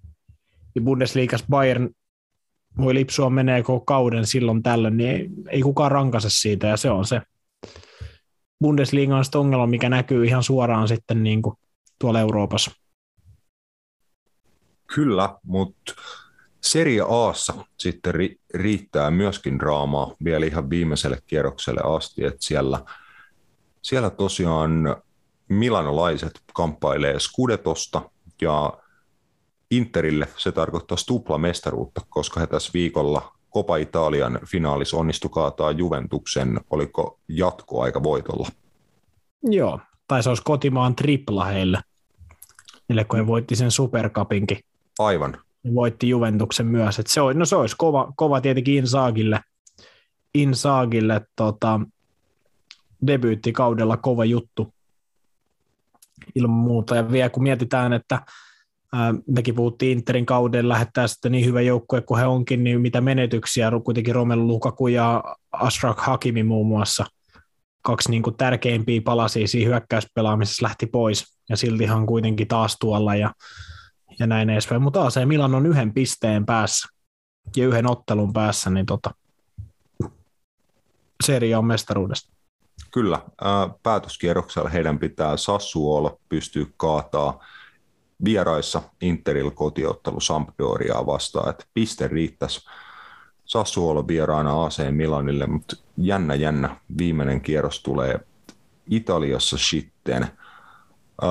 Espanjassa vie nopeasti. Puhutaan tosiaan Italian päätöskierroksesta vielä sitten tuossa viikon jälkimmäisessä jaksossa. Ligassa panokset on käytännössä siinä, että kumpi Sevillan seuroista selviää ensi kauden mestarien liigaa, että onko se mikä vihervalkoiset vai punavalkoiset. Joo. No siis Sevillahan tässä tavallaan on, on niin kuin monesta syystä vahvimmillaan, että kolme pistettä heillä on eroa. Heillä on täysin sama maaliero Sevilla ja Real Betisin välillä, mutta tota, vikalla kierroksella niin kummallakin niin haastava ottelu, mutta Sevillalla ehkä vähemmän haastava. Et Bilbao kotona, kun taas sit Betis vierailee Bernabeulla. Että tota, toki mm. jo mestaruuden varmistaneen Real Madridin vieraana siitä, että en tiedä minkälainen nippu, nippu sielläkin on vastassa, ajatellen just mestarien liikan finaaliin sun muuta, mutta tota, siinä se oikeastaan on, että viime kierroksella kaikki, kaikki joukkueet, kaikki joukkueet pelas, pelas tota, käytännössä näistä kärkijoukkueista tasan, eli Atletico ja Sevilla pelas, pelas tota, yksi yksi tasan. Barcelona käveli Hetafen kanssa Coliseum Alfonso Perezillä 0-0 tasuri, ja sitten Real Madrid veti tota, jatsjoukkueella Kadisiin vastaan vieraissa.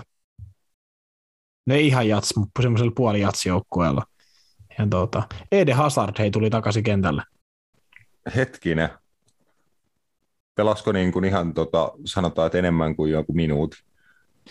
Pelasi se 25 minuuttia ja tota, ainoa saldo oli se, että se ajoi tuon tota, yhden kadisin pelaajan ihan paskaksi silleen, että se veti napeilla sit suoraan tuohon nilkan päälle ja sai keltaisen siitä semmoisella aika kovalta aklauksella.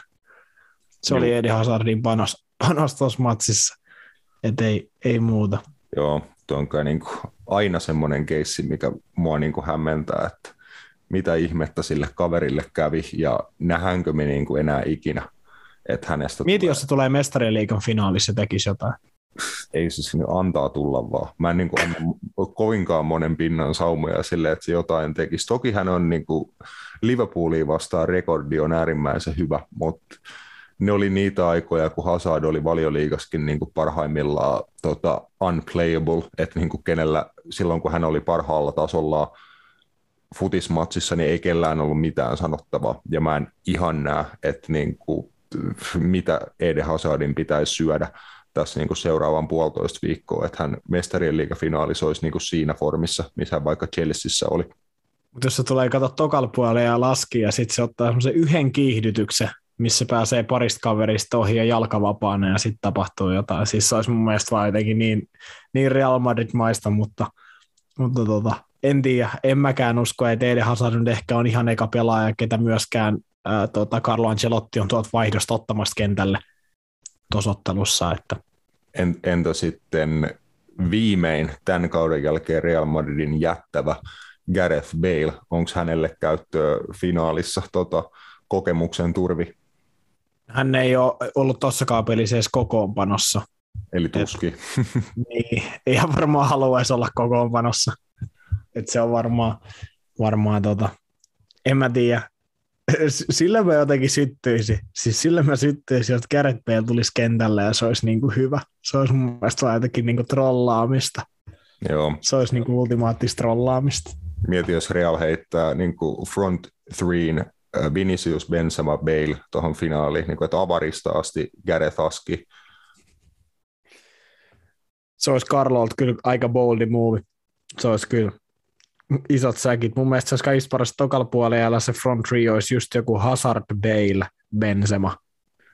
Niin, tai siis se on varmaan just lopulta joku Rodrigo, Vinicius, Hazard. Tiedätkö, kun Benzemalta ja Baleilta vanhoilta ilta on loppunut jala kesken siinä Liverpoolin rallissa ja ne on otettu vaihtoon.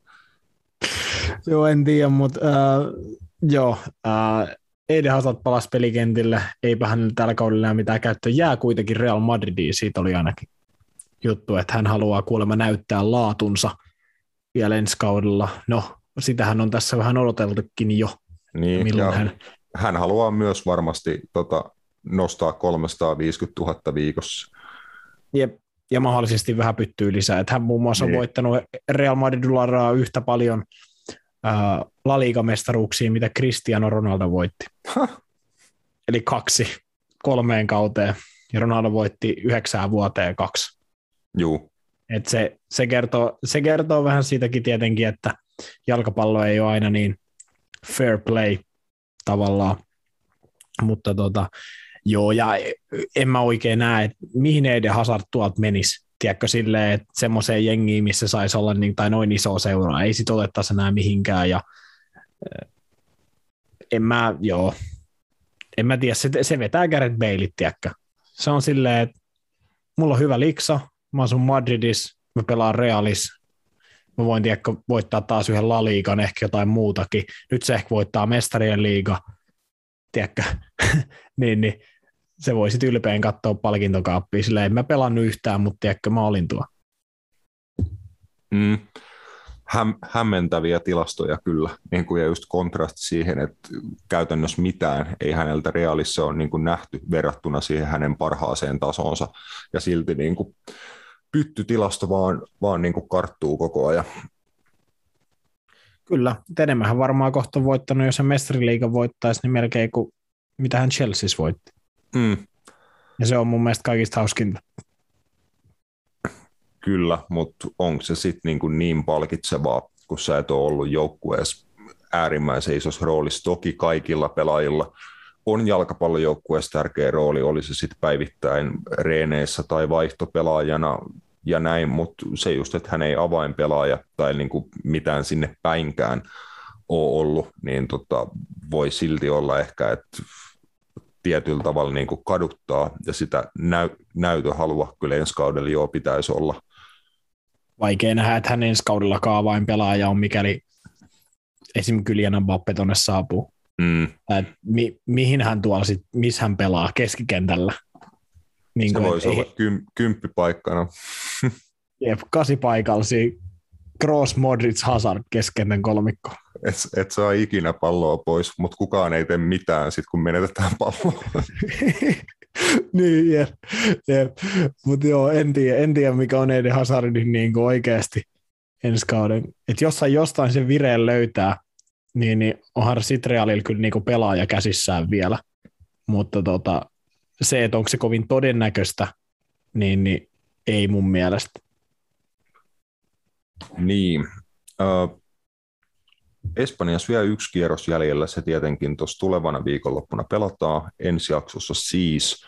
Lisää tietenkin vielä, vielä siitä, että on tuo muun muassa putoamistaistelu kuitenkin vielä käynnissä. Siinä on teoriassa kolme joukkuetta mukana, että Granada, Granada, Mallorca ja Cadiz on, on siinä niin kahden pisteen sisällä. Cadiz vie, vie niin tuolla putoajan paikalla, mutta jos he pystyy jo sarjasta tippuneen Alavesin vieraisvoittamaan, niin voi olla, että Kadis vielä pelastaa sarjapaikkaansa vikalla kiekalla. Mahdollisesti. Ja, ja siitä tulee kova ottelu, niin kuin tulee myös Osasuuna Majorka-ottelusta. Mm. Et se on kans iso Major. Itse asiassa mähän veikkasin silloin putoajiksi Alavesin, Levantenin Majorkan. Et periaatteessa mm oma persekki liossa tässä vähän jos.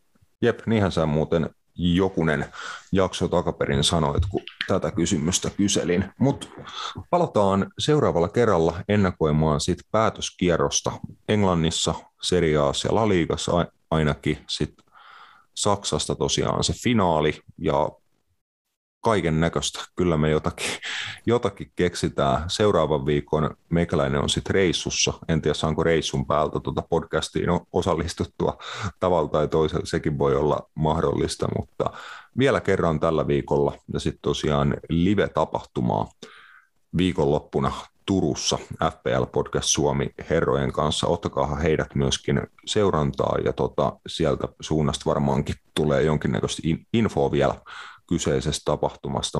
Varatkaa vittu pendolino! Varatkaa luotijuna! Tehkää ihan vittu mitä vaan! Suomi menee kisoihin! Joo, ää, ajatuskatkos meinattiin jo lopettaa homma kesken ainoastaan tajutaksemme, että meillä on vielä Eurooppa-liiga finaali ennakoitavana. Tänään on tiistai ja huomenna on keskiviikko ja keskiviikkona tosiaan pelataan se Eurooppa-liigan finaali. Puhuttiin äsken Sevillan joukkueesta, heistä kumpikaan tässä finaalissa ole mukana. Finaalit pelataan Sevillan kaupungissa ja siellä on kaksi niin kuin hienoa seuraa, hienot kannattajakunnat ja varmasti niin kuin melkoiset kekkerit Sevillan kaupungissa huomen, huomisen päivän ajan, kun Frankfurt ja Rangers saapuu kaupunkiin.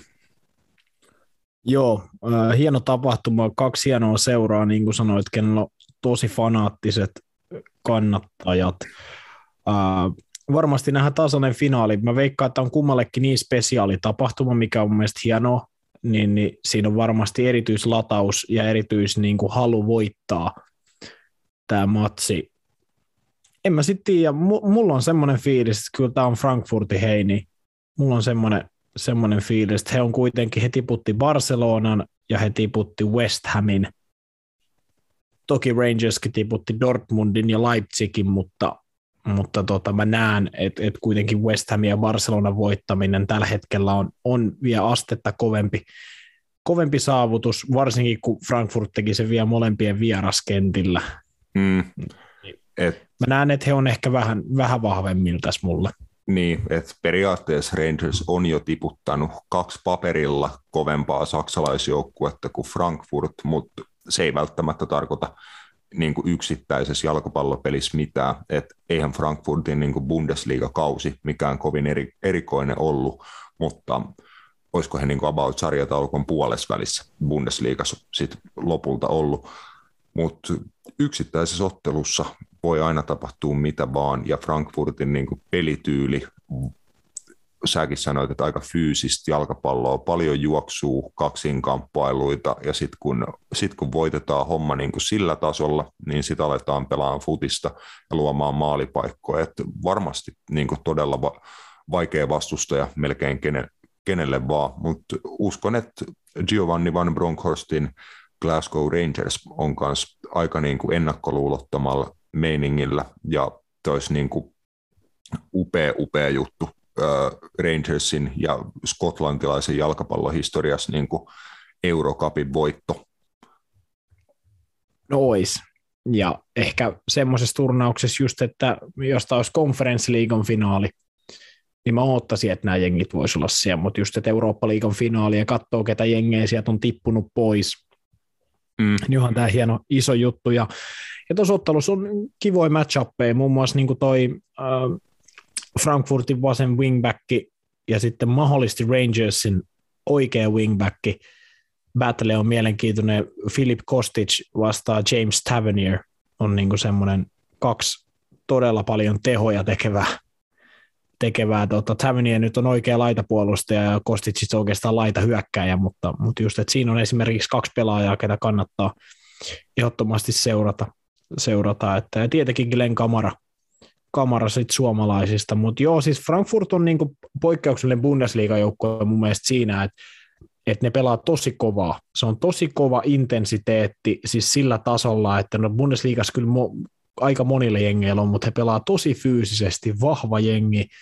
Oli mun mielestä tilastojen valossa, niin olisiko ollut Bundesliga jopa fyysisiä joukkueja, eli eniten voitettui taklauksia ja sun muita. että et varmasti niin pystyy matchaa siihen Rangersin niin fysiikkaa, et, et, mihin mä vähän uskon, että esim. Leipzig ja Dortmund ei aina ole välttämättä pystynyt.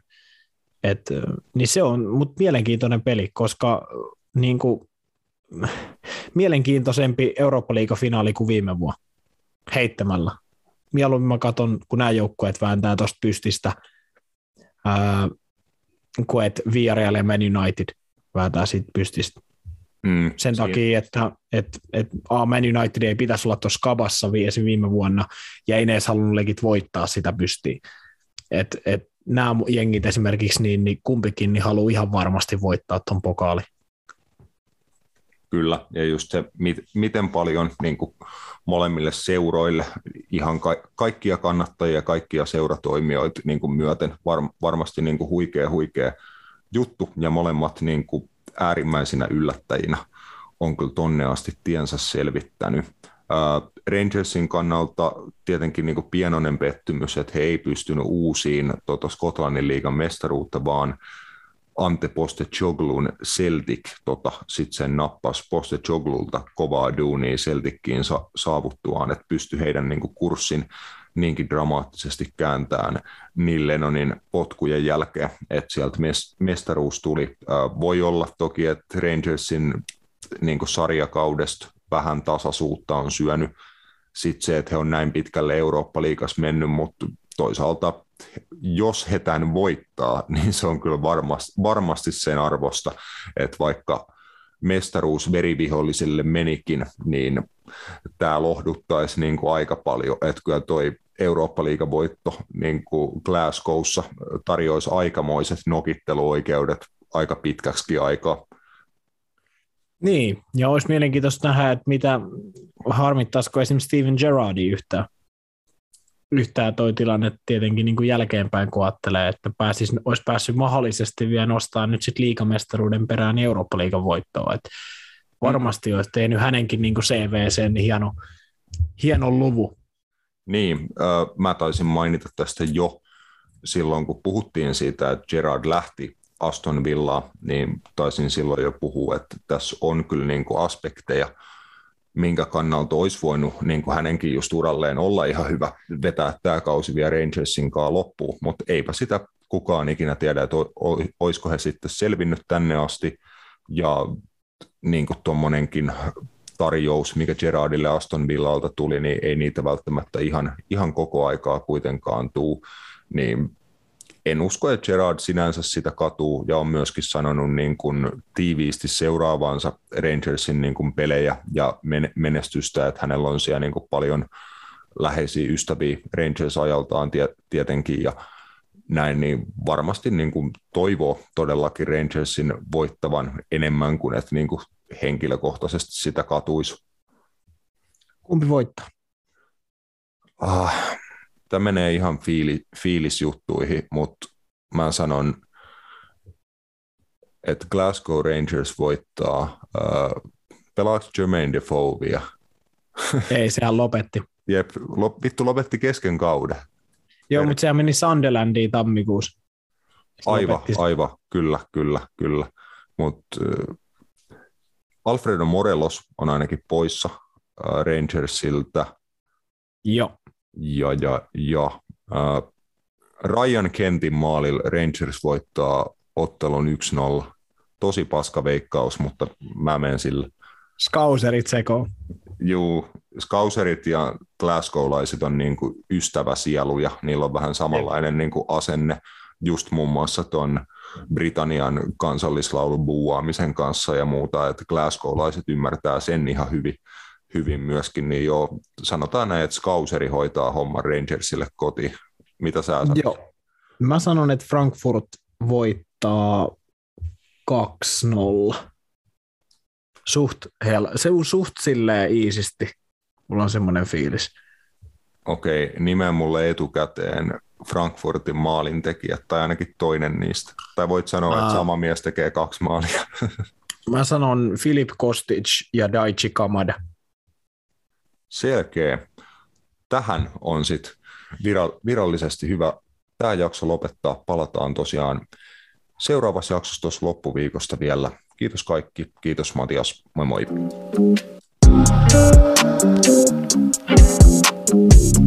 thank you